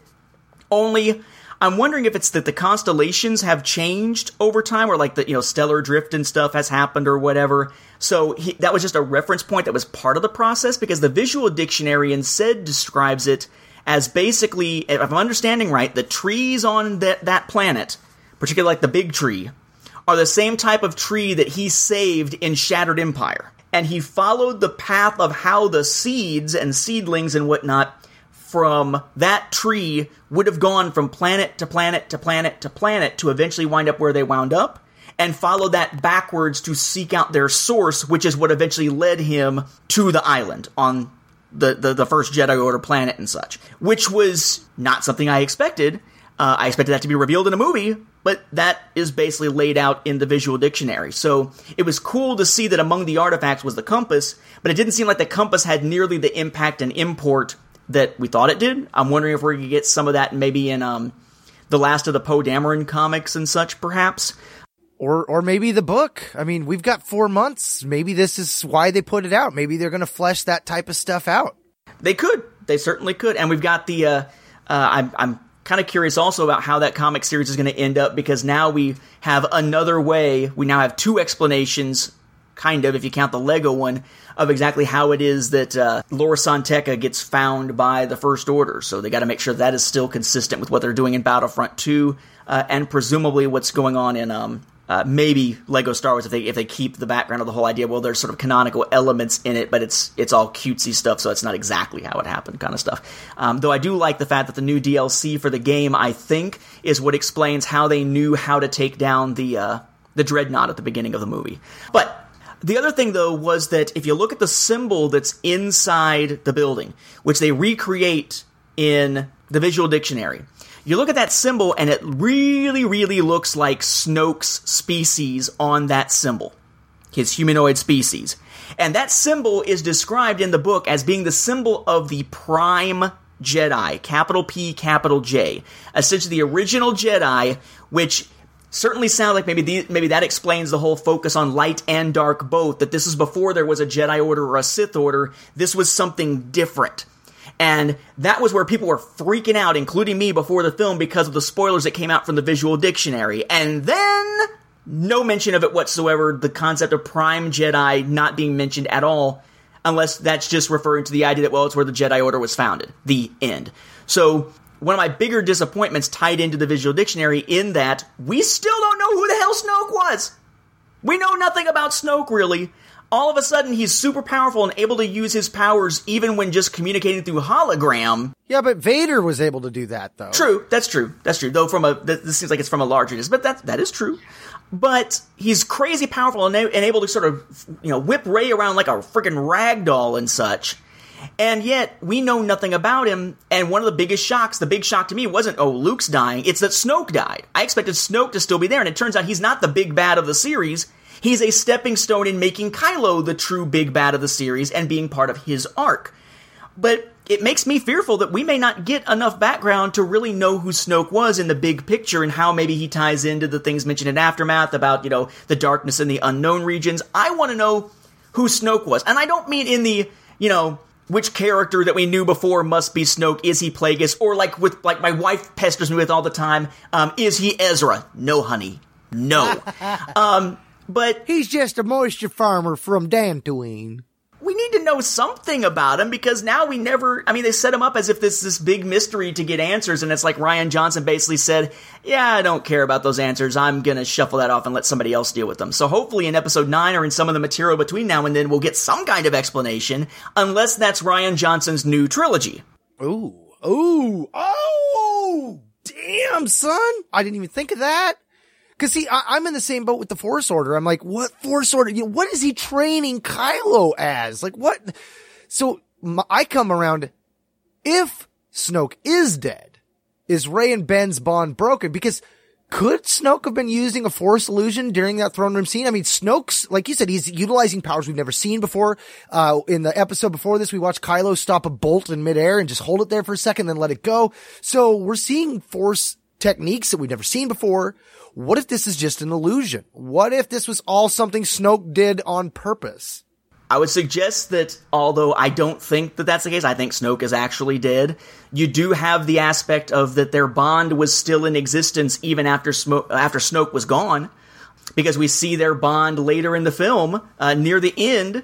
At least it seems like we're seeing that near the end. Um, and he was already gone, and Luke was gone by that point, I believe. So but but I wonder if what was if the idea was that he forged a bond, but the bond once forged just doesn't go away, especially given the power that she was around on uh, on the island. That it was less that he was having to maintain that bond and that he created it. Because I think what he says is he was the one who connected them. But that could be taken either way as I'm the one connecting you, or I'm the one who connected you, and now I have nothing to do with the actual connection. He said it in past tense, but depending on the way you interpret his phrasing, that could be seen as an ongoing thing still based on that thing that started back then, or yeah, I connected you now, I'm out, have fun with that connection. Um, I'm trying not to think about each other when you're in the shower, kind of thing.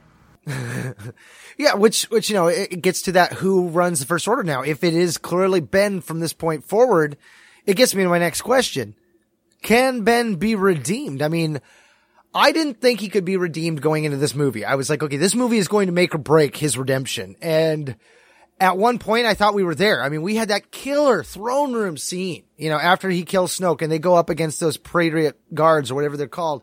That was so awesome.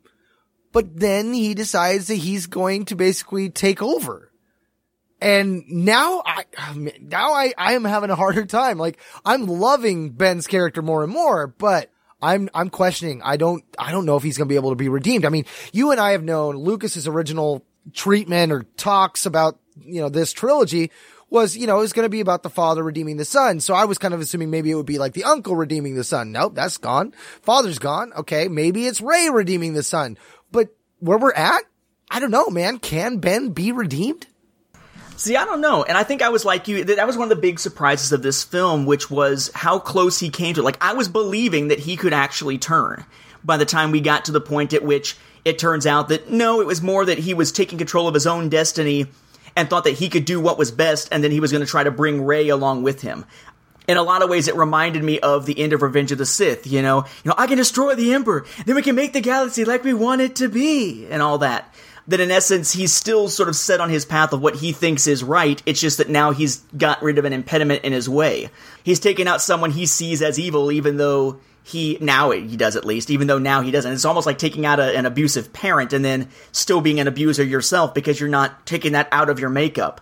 I do think it's pretty clear that he is the one that's in charge now. I mean, granted, uh, Hux for a second is like, "Who do you think you are?" or whatever.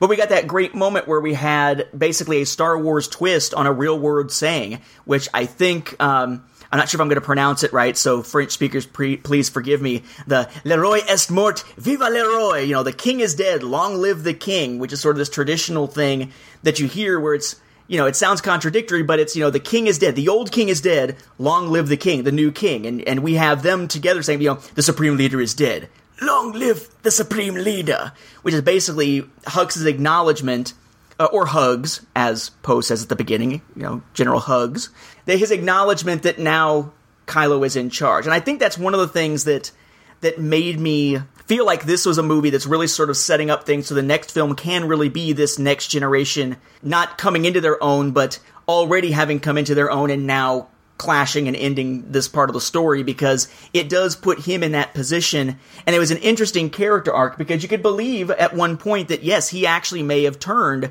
There may still be good in him, but it's one of those where, you know, whatever is good in him, maybe now it's gone.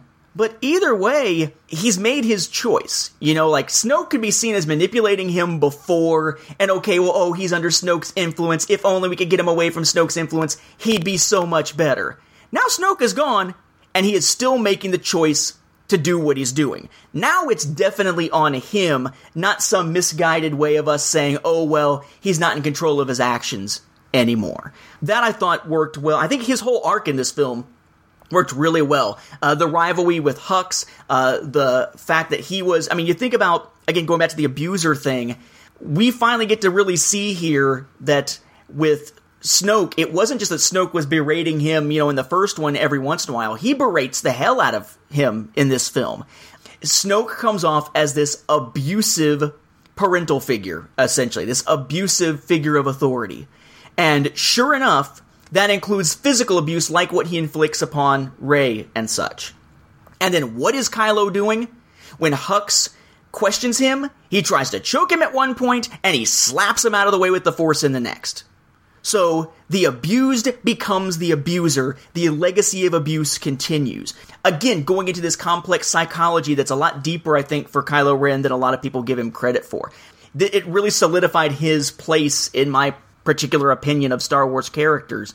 And it's a great arc. And the fact that Rey is able to believe in him and gets that disappointment, and that's what finally solidifies them as enemies that I think was great. The fact that she still believed that there was good in him, um, that it really didn't turn out the way that she thought it was going to. That was great. And he had the ultimate thing to tempt her with, right? The identity of her parents from their connection. I thought that that all played out very well uh, and in a way that was unexpected, but at the same time didn't feel forced. It didn't feel like someone was throwing us a curveball and we were expected to believe something that takes way too much suspension of disbelief to really feel like could happen with these characters. It all felt very natural and yet at the same time unpredictable, which is the hallmark, I think, of how well this film dealt with defying expectations. And and if Kylo is telling the truth and her parents were just nobodies but a couple drunk minors and stuff, that's kind of a, a, a ballsy claim. Like, I'm going to tell you who your parents are if you join me. Eh, they're nobodies. It almost seems like he was flat out lying. Like, you know, I've got some juicy information about your parents if you want to join me. Oh, you don't? Oh, well, they were nobody. I'm not going to really tell you because, you know, they, they may have been somebody important, but they're nobody.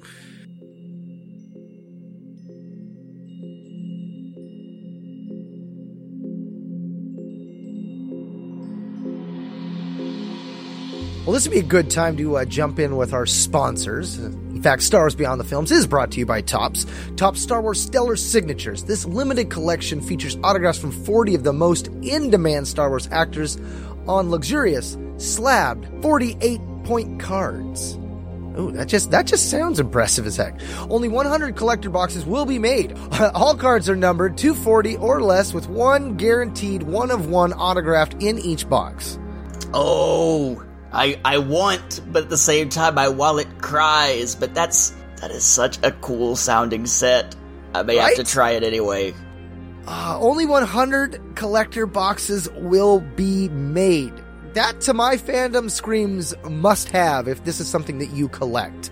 Uh, I did something like this similar when Dark Horse put out a hardcover uh, 30th anniversary edition. There were only the ones that were ordered made. I was like, I had to do it. So this this may be something I might have to jump on myself. The Star Wars saga continues also with Topps Star Wars: The Last Jedi trading cards, featuring characters and scenes from the upcoming film Star Wars: The Last Jedi, plus exciting hits to chase. You got two hits per hobby box, sketch cards, medallion cards, autographed medallion cards, and more, as well as one autograph or sketch card per hobby box guaranteed. Can't go wrong with the guaranteed. And there is also the Star Wars Card Trader app. There's a limited crystal bundle sales that are live in the Star Wars Card Trader app right now. You can get up to 20% more crystals in participating bundles. Offers available through December 21st. Users can open free packs every day, get coins and rewards just for signing in, and access daily card releases. This is the app every Star Wars collector should have. Start amassing your collection today. You can also trade with me. I'm a logical rogue too over there. You can download the Star Wars Card Trader free now in the App Store or Google Play.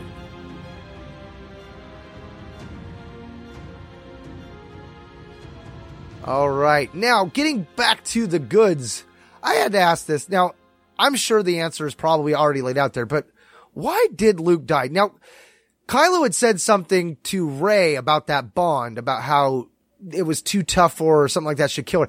Do you think that everything when Luke did the exertion of the force, that's what killed him? Or do you think the fact that he was there in the force and Kylo's lightsaber went through him, it delivered a killing blow? Or do you think that it's, it's just simply it was the distance and unlike Snoke, who may be a prime Jedi and has more power, Luke just didn't have enough force muscle to uh, stay living after that feat? I think it was just the exertion. I mean, I think he kind of knew that this was something that would tap him out, but he was also.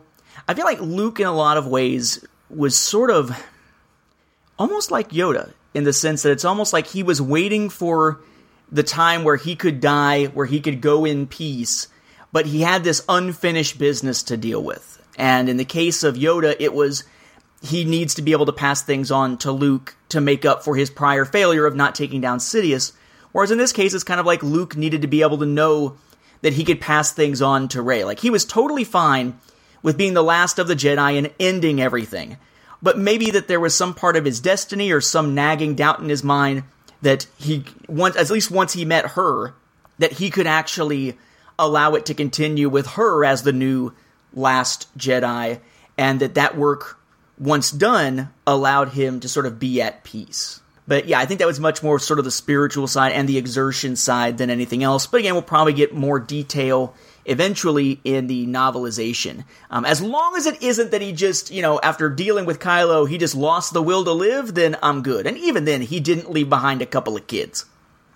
Well, and, and he had to have felt Snoke die, right? I mean, like, you've hidden yourself off because Snoke, this, this bad A force user has taken your nephew as his apprentice and has corrupted him. And he's now the, the, the leader of the Knights of Ren, which clearly were your knights at one point. Like, I, I don't know, like, like Luke had to have felt Snoke die, right? Which, which proves that Snoke then probably didn't have a force grip on his troops like Palpatine did because they didn't get spun into a disarray and everybody's just couldn't shoot everything and stuff. Like, I, I don't know. There's definitely got to be more there. Maybe the book, maybe that's the answer. Maybe that's why they pushed it out four months.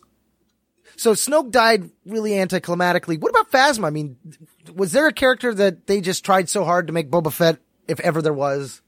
Yeah, I mean, Phasma went out here fairly easily. I mean, yeah, she gets to have this final confrontation with Finn, but it's basically all she's there to do. And again, they talked the character up so much previously and hyped the hell out of her back in Force Awakens where she did very little. She did more here, but that's again the kind of the valedictorian of summer school kind of thing, right? Like she was better than her last appearance in what she did, but she barely did anything in her last appearance. Uh, I was actually hoping that something, anything, in this film would tie into the Phasma novel and justify why we got that novel. Because really, it's not a favorite at all. It's Mad Max meets Lord of the Rings, and it just did not do it for me. So I hoped that there was something that would justify that novel's existence with the character as we see her in this film.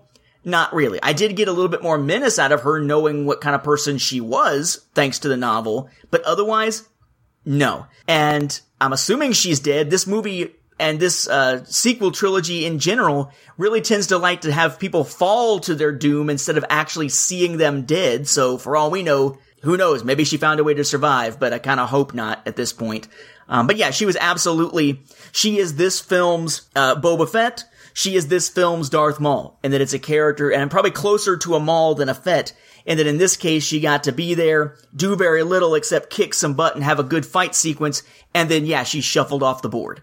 I don't know, I feel like we got more out of Phasma in the Phasma comic than we got in any of her film appearances, and if this is the end of her story, congratulations, you guys just hyped the hell out of a character that didn't have the payoff that we expected. Uh, and not even just the character was underutilized, the actress was underutilized. This is Brienne of Tarth. She rocks in her portrayal on Game of Thrones. She has range. Phasma doesn't have any range. No, and, and, and then she brings in the executioners. Like, girl, you should have you should have stabbed Rose. Let Finn know that this is business. No, we bring in the executioners, and what do they do? Nothing. Unlike the the Praetorian Guard, like, oh my god, they were only in a few scenes, but damn, that was intense. Yeah, the executioners looked kind of neat, but it's sort of one of those really, I mean, you've got a specialized unit for this. How often do you actually do executions in this form? Um, do you need a specialized kind of unit? Though I think that's addressed a little bit in the visual dictionary. I'd have to go back and look. The Praetorian Guards, uh, cool, good fighting. Interesting to see them fighting with these weapons that are meant to deal with lightsabers and such, so they're not just getting sliced in half. And uh, a well done fight sequence. They're like amphistaffs too. Yeah, but if you think about it, because of that, and because of it being sort of a force visiony type thing or a projection type thing at the end, does that mean that this was a Star Wars film without any actual lightsaber duels in it? Yeah, I mean, really, yeah, because, you know, Kylo and Luke never really touched lightsabers, right?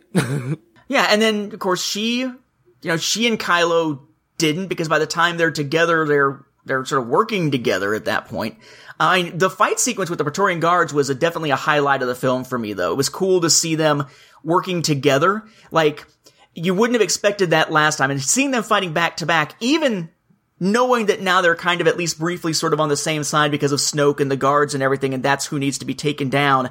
The fact that it reaches a point where she throws Anakin's slash Luke's slash her lightsaber to Kylo so he can quickly activate it and slash through the head of the guy behind him. Yeah. That was kind of a big thing because remember in the Force Awakens it was you know that lightsaber it belongs to me and then she takes it instead. And and the the whole who gets to wield that lightsaber and its legacy was kind of a big deal in the last film. And in this film it's going to be destroyed that legacy kind of coming to an end but there's a point at which she voluntarily tosses it to him you know and the fact that she is referring to him as Ben not Kylo even though when she t- you know when she's talking to him she's acknowledging Ben it's funny that because you put that in just a position when she's trying to convince Luke to train her, it was Kylo failed you, you didn't fail him.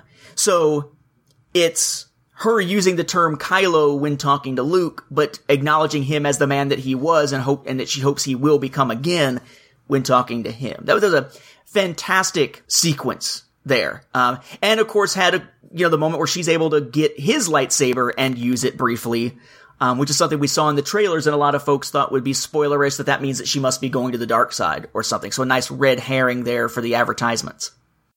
Yeah. And Finn, you know, like we get that moment where he's blasting out on, on Crait and I've heard other people mention it and I, and I didn't think about it at the time, but if he would have died right then and there, like that was what I thought was going to happen, but they didn't go there. I mean, what if they would have though? That would have changed up so much for, you know, the, the love angle. Cause like there was no love angle to this story, right? Like, like Finn is really the only shipping action. It's like, it's like he was a stormtrooper for so long. He just wants to experience everything in life. So everybody's just like, let's, let's put him with this person. Let's put him with that person. Like when he hugs Rey at the end, I'm like, like he definitely looks like he's longing for Rey. And yet now he's got this little groupie and Rose that's following him everywhere around and he's realizing he's got options. Like, you know, Finn's like a fish out of water here. Yeah, I thought Finn's characterization, they, they didn't use him as much as I expected to. I expected them to. But, you know, his immediate concern about Rey was, was, uh, something that sort of fit what we saw back in the previous film that even though she can handle herself, he is drawn to looking out for her. Know, in the first one, of course, uh, the first one of this trilogy, there's a, the blast and whatnot. And as soon as he comes to, his first thing is, are you alright? And she's like, yeah, like, are you crazy? What about you? You know, it's kind of her attitude on it. And, uh, the fact that when he tries to leave, this time it's not trying to save himself, as was the case back in The Force Awakens, and instead this was him having the little uh, tracker thing, the S-thread tracker thing, and he wants to get the heck out of there so that Rey isn't drawn back to her death, um, which was cool.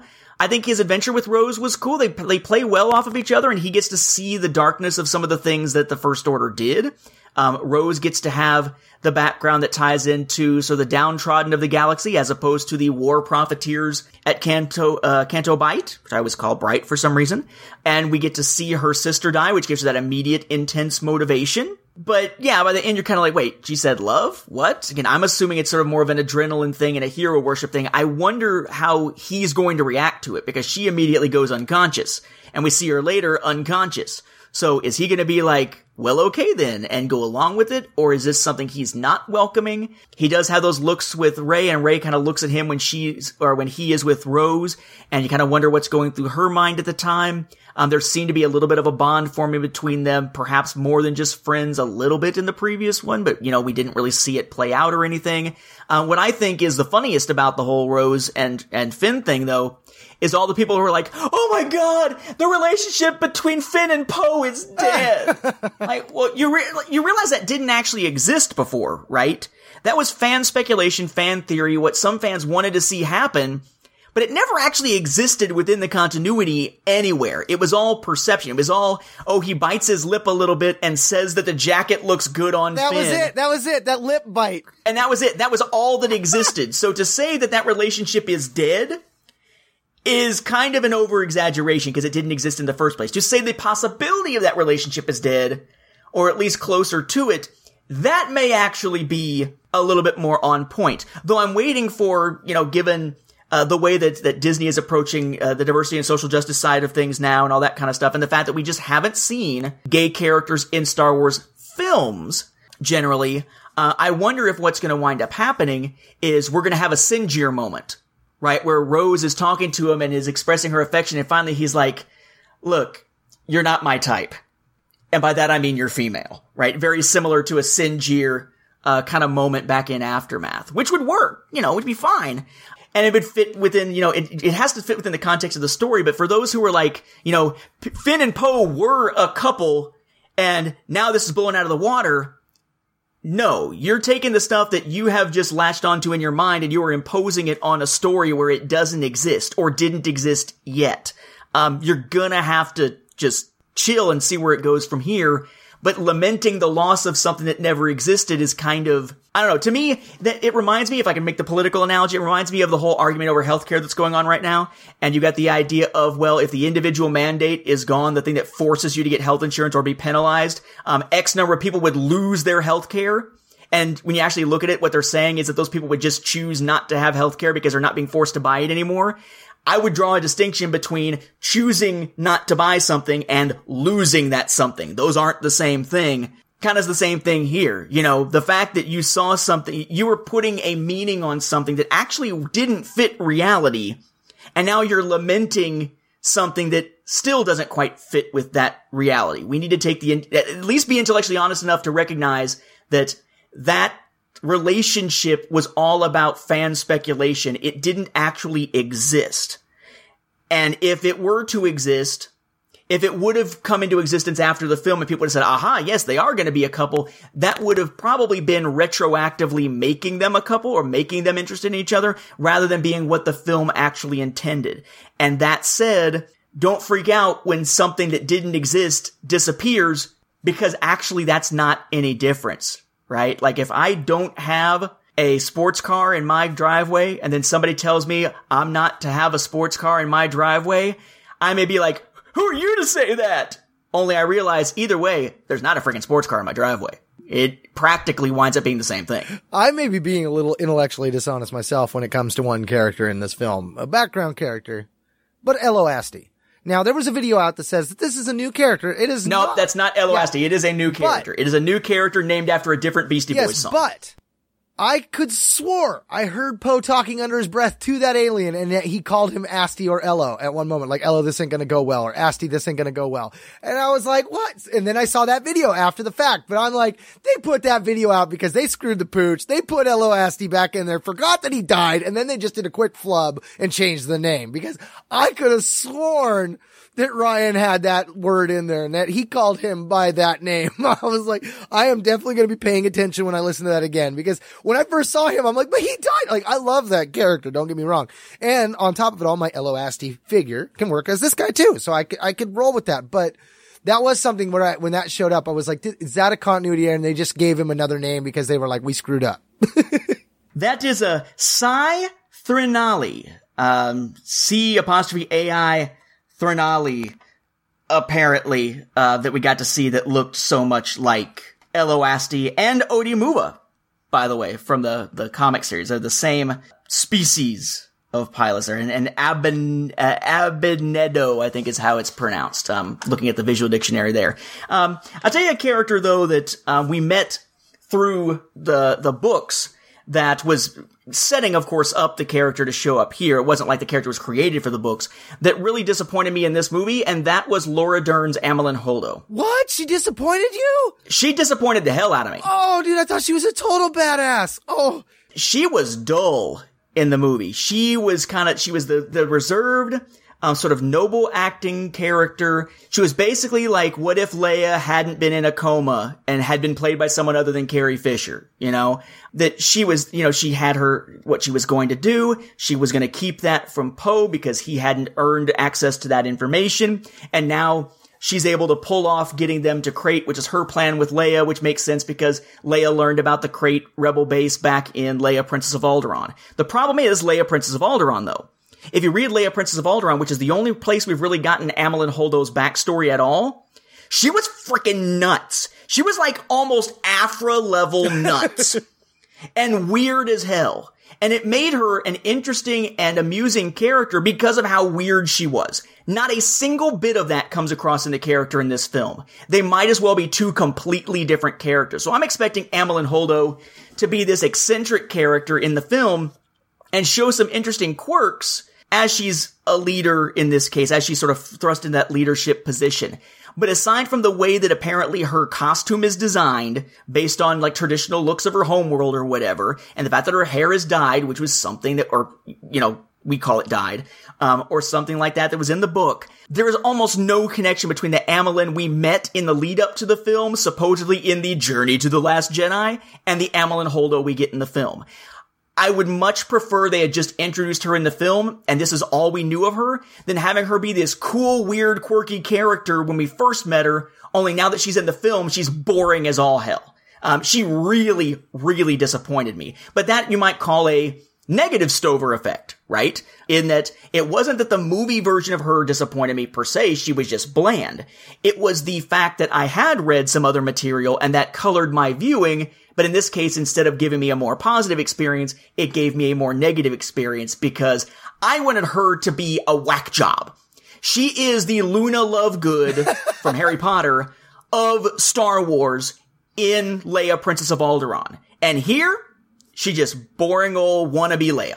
ironically, you know, what I have down here on notes is, you know, Laura Dern's character was a total badass, not at all what I expected. And it sounds like to a, a large degree that not at all what I expected fell for you as well. Which is totally the theme of the film, right? Nothing will go as you expect. Every step of the way for the characters and for the audience, things are not going the way you expect. I just would not have expected that to turn out to be that we have a character whose characterization is not even remotely going to match how we set them up within the last few months to get you ready for this movie. Yeah. See, and I, I loved her being a foil for Poe. I mean, you know, we saw Poe at the beginning going single handedly up against destroyers and stuff. You know, Poe's and I didn't think about the fact that they were pushing him towards a leadership role until you had mentioned it. And now it's like, oh, that's brilliant. You know, I mean, because he's kind of bringing Finn with him. So Finn will be like a second in command kind of thing and Rey's their resident Jedi. I mean, think about that moment where she's lifting the rocks at the end and, and helps everybody escape. I mean, she's going to be a hero for a long time. Wait, wait, wait. Does that make them Jedi rocks? Uh, well, well played. Good tank! but yeah, I mean, I, I, I hadn't thought about that. This film really does, though. It shifts those three characters into the forefront of all the action that's going on. And, you know, it gets me back to that aspect of Leia of, where we're going to go from here with Leia's character being removed. And, you know, you've got that her estate is willing to give the digital rights. They would be honored if they would use it. And then Disney going, now we're not going to do it and you almost wonder, you know, did Disney make a lot of these statements because they just didn't want to, you know, have immediate backlash and they were just saying that? I mean, because they basically got all the ducks in the row where they could go digital Leia. I mean, you know, we've, that, that CGI of her out in space, like that was, I mean, that's a, that's a current model. You've got a young model, a current model. Like, I mean, that, to me, there's no reason why we couldn't work with that in the future. But with her now out of that, these three characters are going to have to pick up that role. I mean, like I said earlier, we, we saw Ackbar die in this film. Like it was so quick. And it was just an afterthought. Like, yeah, Ackbar's gone. Now you're like, oh my God. Like, didn't you think that that was actually kind of fitting though? I thought that was almost an homage to Legends because he died off screen in Legends also. And in this case, he was on screen per se, but there was absolutely no focus on him or the fact that he died. He just kind of blink and you'll miss it. He's gone. So was, uh, I guess, uh, Statura, I guess it was. And we don't even know which pilots wound up dying in the hangar bay. We know, according to the visual dictionary, that most of the Black Squadron pilots had been scattered to other duties, so they probably weren't with Poe at the time, but we see Black One get destroyed. Uh, we see, what's her name? Um, Tallie get killed, who was just introduced and just became part of the Battlefront 2 game. Uh, so she's gone. But yeah, it seemed like that attack cleared the decks. So now they can basically say, you know, you know, we can have whoever we want as the new leadership. Though I'm assuming Snap Wexley probably didn't die, if only because J.J. Abrams tries to put Greg Grunberg in everything. So surely he'll be back in episode 9 and he just will have been on one of the other ships or something. Well, I remember in the novelization for The Force Awakens that there was only about six fighters left of the entire resistance fleet. And we saw the Republic fleet get wiped out. So I'm like, where are all these ships coming from? Like, Ah, I have an answer for that too. According to the visual dictionary, the the A-wings and all that stuff and the bombers and everything are part of a res- resistance contingent that wasn't based out of D'Qar that are brought in because of a distress signal that is sent during or just prior to the Battle of Starkiller Base. So they're arriving, and there are people who said, well, wait a second, you know, why is it that the First Order is just now arriving to attack? Wasn't there already a battle? Well, remember, the battle was at Starkiller Base. It was not at D'Qar. Um, so they do have to travel there in order to make that happen, which gives time for that to happen. I will say though that we have to kind of take with a grain of salt um, what we got out of the first novelization because we didn't see a lot of play out of some of the little bits and pieces that Alan Dean Foster added for the novelization um, of the first film of this trilogy. But also, he added a scene at the end in which Rey and Poe met. And we learned from the visual dictionary they just really didn't have time for that to happen because of all the hubbub at the end of the uh, uh, of the last film. And as such, there's a scene for them to meet here.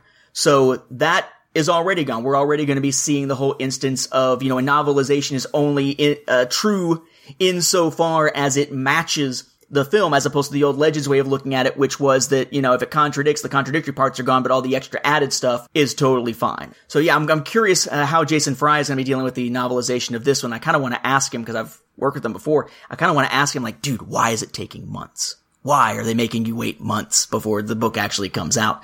But yeah, I thought that that whole I mean, uh, the, the, whole shuffling thing, like you're talking about, to get ready for the next generation, I thought that worked very well. Um, but I am kind of surprised, even now. I mean, even I was not as surprised at the fact that there were other resistance groups out there who would join them because I always thought it was a little silly the idea that they would all be based out of the one planet. So if the one planet is attacked, they're all screwed. But I feel like the size of the resistance I mean, not granted, they, they said they contacted other groups that were out there that were with them. They just didn't send help.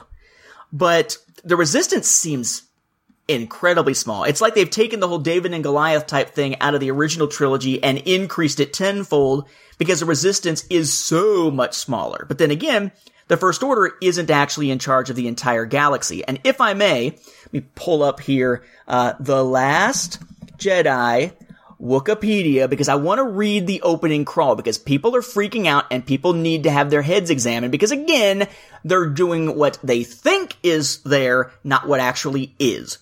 But you got people out there who are like, I don't get it, man. How did the First Order take over the galaxy so quickly, man? I don't get it. How are they in charge of the galaxy now? Because that's what the crawl says. No, that's actually not what the crawl actually says.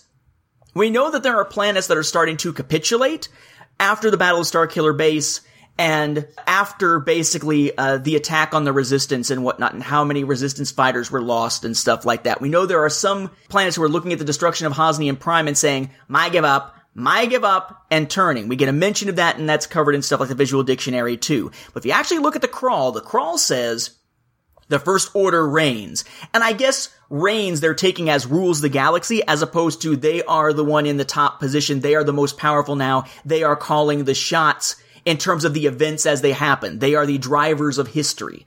But then they, they're clear, the First Order reigns. Having decimated the peaceful Republic, which they did by taking out Hosnian Prime, Supreme Leader Snoke now deploys his merciless legions to seize military control of the galaxy. So he's either sending them out to take military control, or they're in control of everything. He wouldn't be sending them to take control if they were already in control. Those are two contradictory things. And then it goes on from there. But I felt like eh, people were looking, it's like they were ignoring the, what the crawl actually set up and just doing whatever they felt like. But you can't really do that. That would be like trying to go into Phantom Menace and make up your own explanation of, of the taxation of trade routes and everything and how that dispute was all going and why the blockade was there in the first place. At some point you delve into intellectual dishonesty to ignore what's in front of your face reigns doesn't have to actually mean rules the entire galaxy. And the very next sentence undermines that interpretation of that word, of that phrase. I, I, also love that Laura Dern had called them all rebels as they were heading off towards the thing. But one thing I, that I saw that I did have to stop and question, I didn't think about it at the time, but why, again, couldn't the First Order have just jumped some ships ahead of everyone else in the Resistance fleet? I mean, you know, we watch them all get trickled down and stuff. It's like, man, if this is the core group of your resistance, Leia's cell, right? And you've whittled them down to nothing. Like Poe really has got to be, he, he's got to come out of this more triumphant than ever because otherwise Leia's cell is going to implode on itself. Take into consideration the fact that Carrie Fisher's passed away and we're probably not going to be seeing her in the next film. I mean, he is clearly our next leader. I mean, Dern's character's gone. So, you know, Ackbar's gone. Like, we do not know of anyone else. I mean, granted, they can introduce anybody they want. That, that's, you know, that's neither here nor there. But of the people we do know about, he's about the only one to take that place. So I, I thought it was kind of cool that she threw that out there because like you were mentioning, you know, now we're back to that ragtag group of rebels going up against something else. And I like the fact that they called it a resistance, but a resistance is just but a bunch of rebels. Vive la resistance.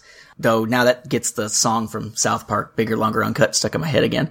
Um, I, I agree. That is one plot hole. And why didn't they just jump ahead? Or if they were going to call in reinforcements and other first order ships, why didn't they just appear in front of the path of travel of those ships?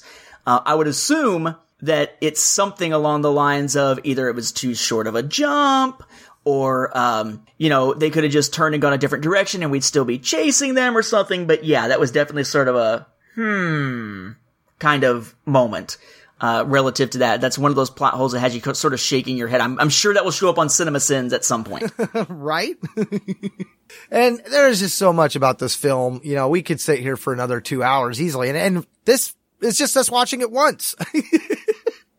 yeah, imagine once we actually get the nuances and we get a chance to read the novelization and delve more detail, in more detail into it. We may actually wind up uh, needed to do like a follow up episode once the novelization is out months from now and the film is on home video uh, to be able to say, hey, you know, here's here's some other stuff we thought of. Which, by the way, I guess I should say, since I'm sort of the home video aficionado, I literally wrote the book on it, right? A Saga on Home Video. You can find it on Amazon. Uh, plug, plug, plug. That Zavvi in the UK, which is the place that you can usually get the exclusive steelbooks and such from, along with ordering just regular copies of the Star Wars films, already has pre-orders up for a steelbook version in 4K, which would be the first time we've seen a Star Wars film in 4K, and a 3D Blu-ray release. So whether it gets one here or not, it appears like it's going to get one there. And Best Buy in the US already has a steelbook pre-order up for a regular Blu-ray release. So it is possible that this will be the first time we'll see, and I think it's likely this is the first time we're going to see a Star Wars film in 4K at home. Though I wonder how long the 3D thing will last. But that'll give us another thing to talk about eventually once it gets released on home video to sort of revisit the film. But also, how does it fare on home video in those different formats for those who are trying to choose between which one to get and whether to upgrade to a 4K TV and stuff like that. So see, it's not a bad thing that we aren't going to talk for like eight hours on it this time. It just means it'll come up again in our year in review, and then it'll come up again probably, uh, very likely once we get a chance to read all the supplemental stuff that goes with it and the, you know, the novelization comes out. That's good. The Last Jedi, the digested edition. Exactly, exactly. So, oh, oh, but then we need to be careful though, because if it's going to be the digested or post digested edition, we got to make sure that it's not too corny or crappy. or crappy. There you go. There you go. Which kind of goes together. Uh. oh, oh, yes, yes. We definitely should be calling it Yep. quits now because that was just Yep. horrible. That was terrible. Like our sophomore humor, that about wraps up this episode of Star Wars Beyond the Films.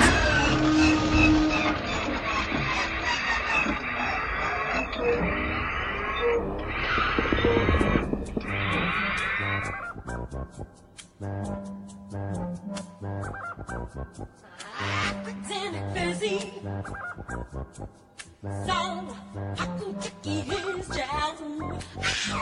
That about wraps up this episode of Star Wars Beyond the Films. We'd like to thank you once again for hanging around with us as we ponder on and sharing our fandom.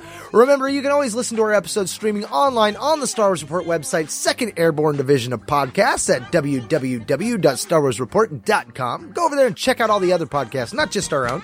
Uh, episodes are also available on Stitcher and on iTunes, which we always encourage you to leave us a review while you're at it. You can also find links to our episodes on both our Twitter and our Facebook pages at SW Beyond Films, or just type in Stars Beyond the Films in the search bar. But no matter how you get there, be sure to like our Facebook page. It's one of the best ways to interact with us. It's our own home one, if you will. Not only can you post comments to us about the show, we love interacting with you fellow fans. So if you have any Star Wars or Legends questions, or you just want to comment about a past episode, fire off. You can always email us directly at swbeyondfilms at starwarsfanworks.com.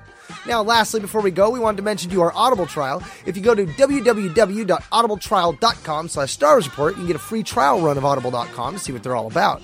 They have more than 100,000 titles. You can explore the Star Wars expanded universe or any other genre without being stuck with a book you flat out hate because Audible members, they can exchange any book within 12 months, that's one year, with no questions asked. So in this digital age, if you're thinking of making that switch from the page to the audiobook, Audible just might be right for you.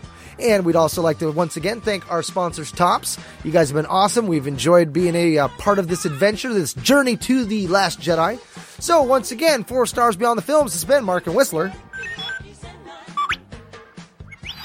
and Nathan, saying thanks for listening and may the Force be with you. and don't quote us the odds that the poor soul at our movie theater who thought that Anakin and Luke were the same person, that he's any less confused now. What are the odds that Chewie took a couple porgs as pets? I figured he probably took a couple porgs as snacks. Now, up until they started giving him the guilt eyes, I mean, those porgs were porgtastic. Figured we had to at least make a porgable mention. I would have just looked at them with a smile on my face and started eating, but I'm a jerk that way. You see, if I was Chewie, I'd have pulled out my bowcaster and had some target practice, see how many feathers I can make and make a pillow. Oh, you're ready to be the next course, eh? yeah.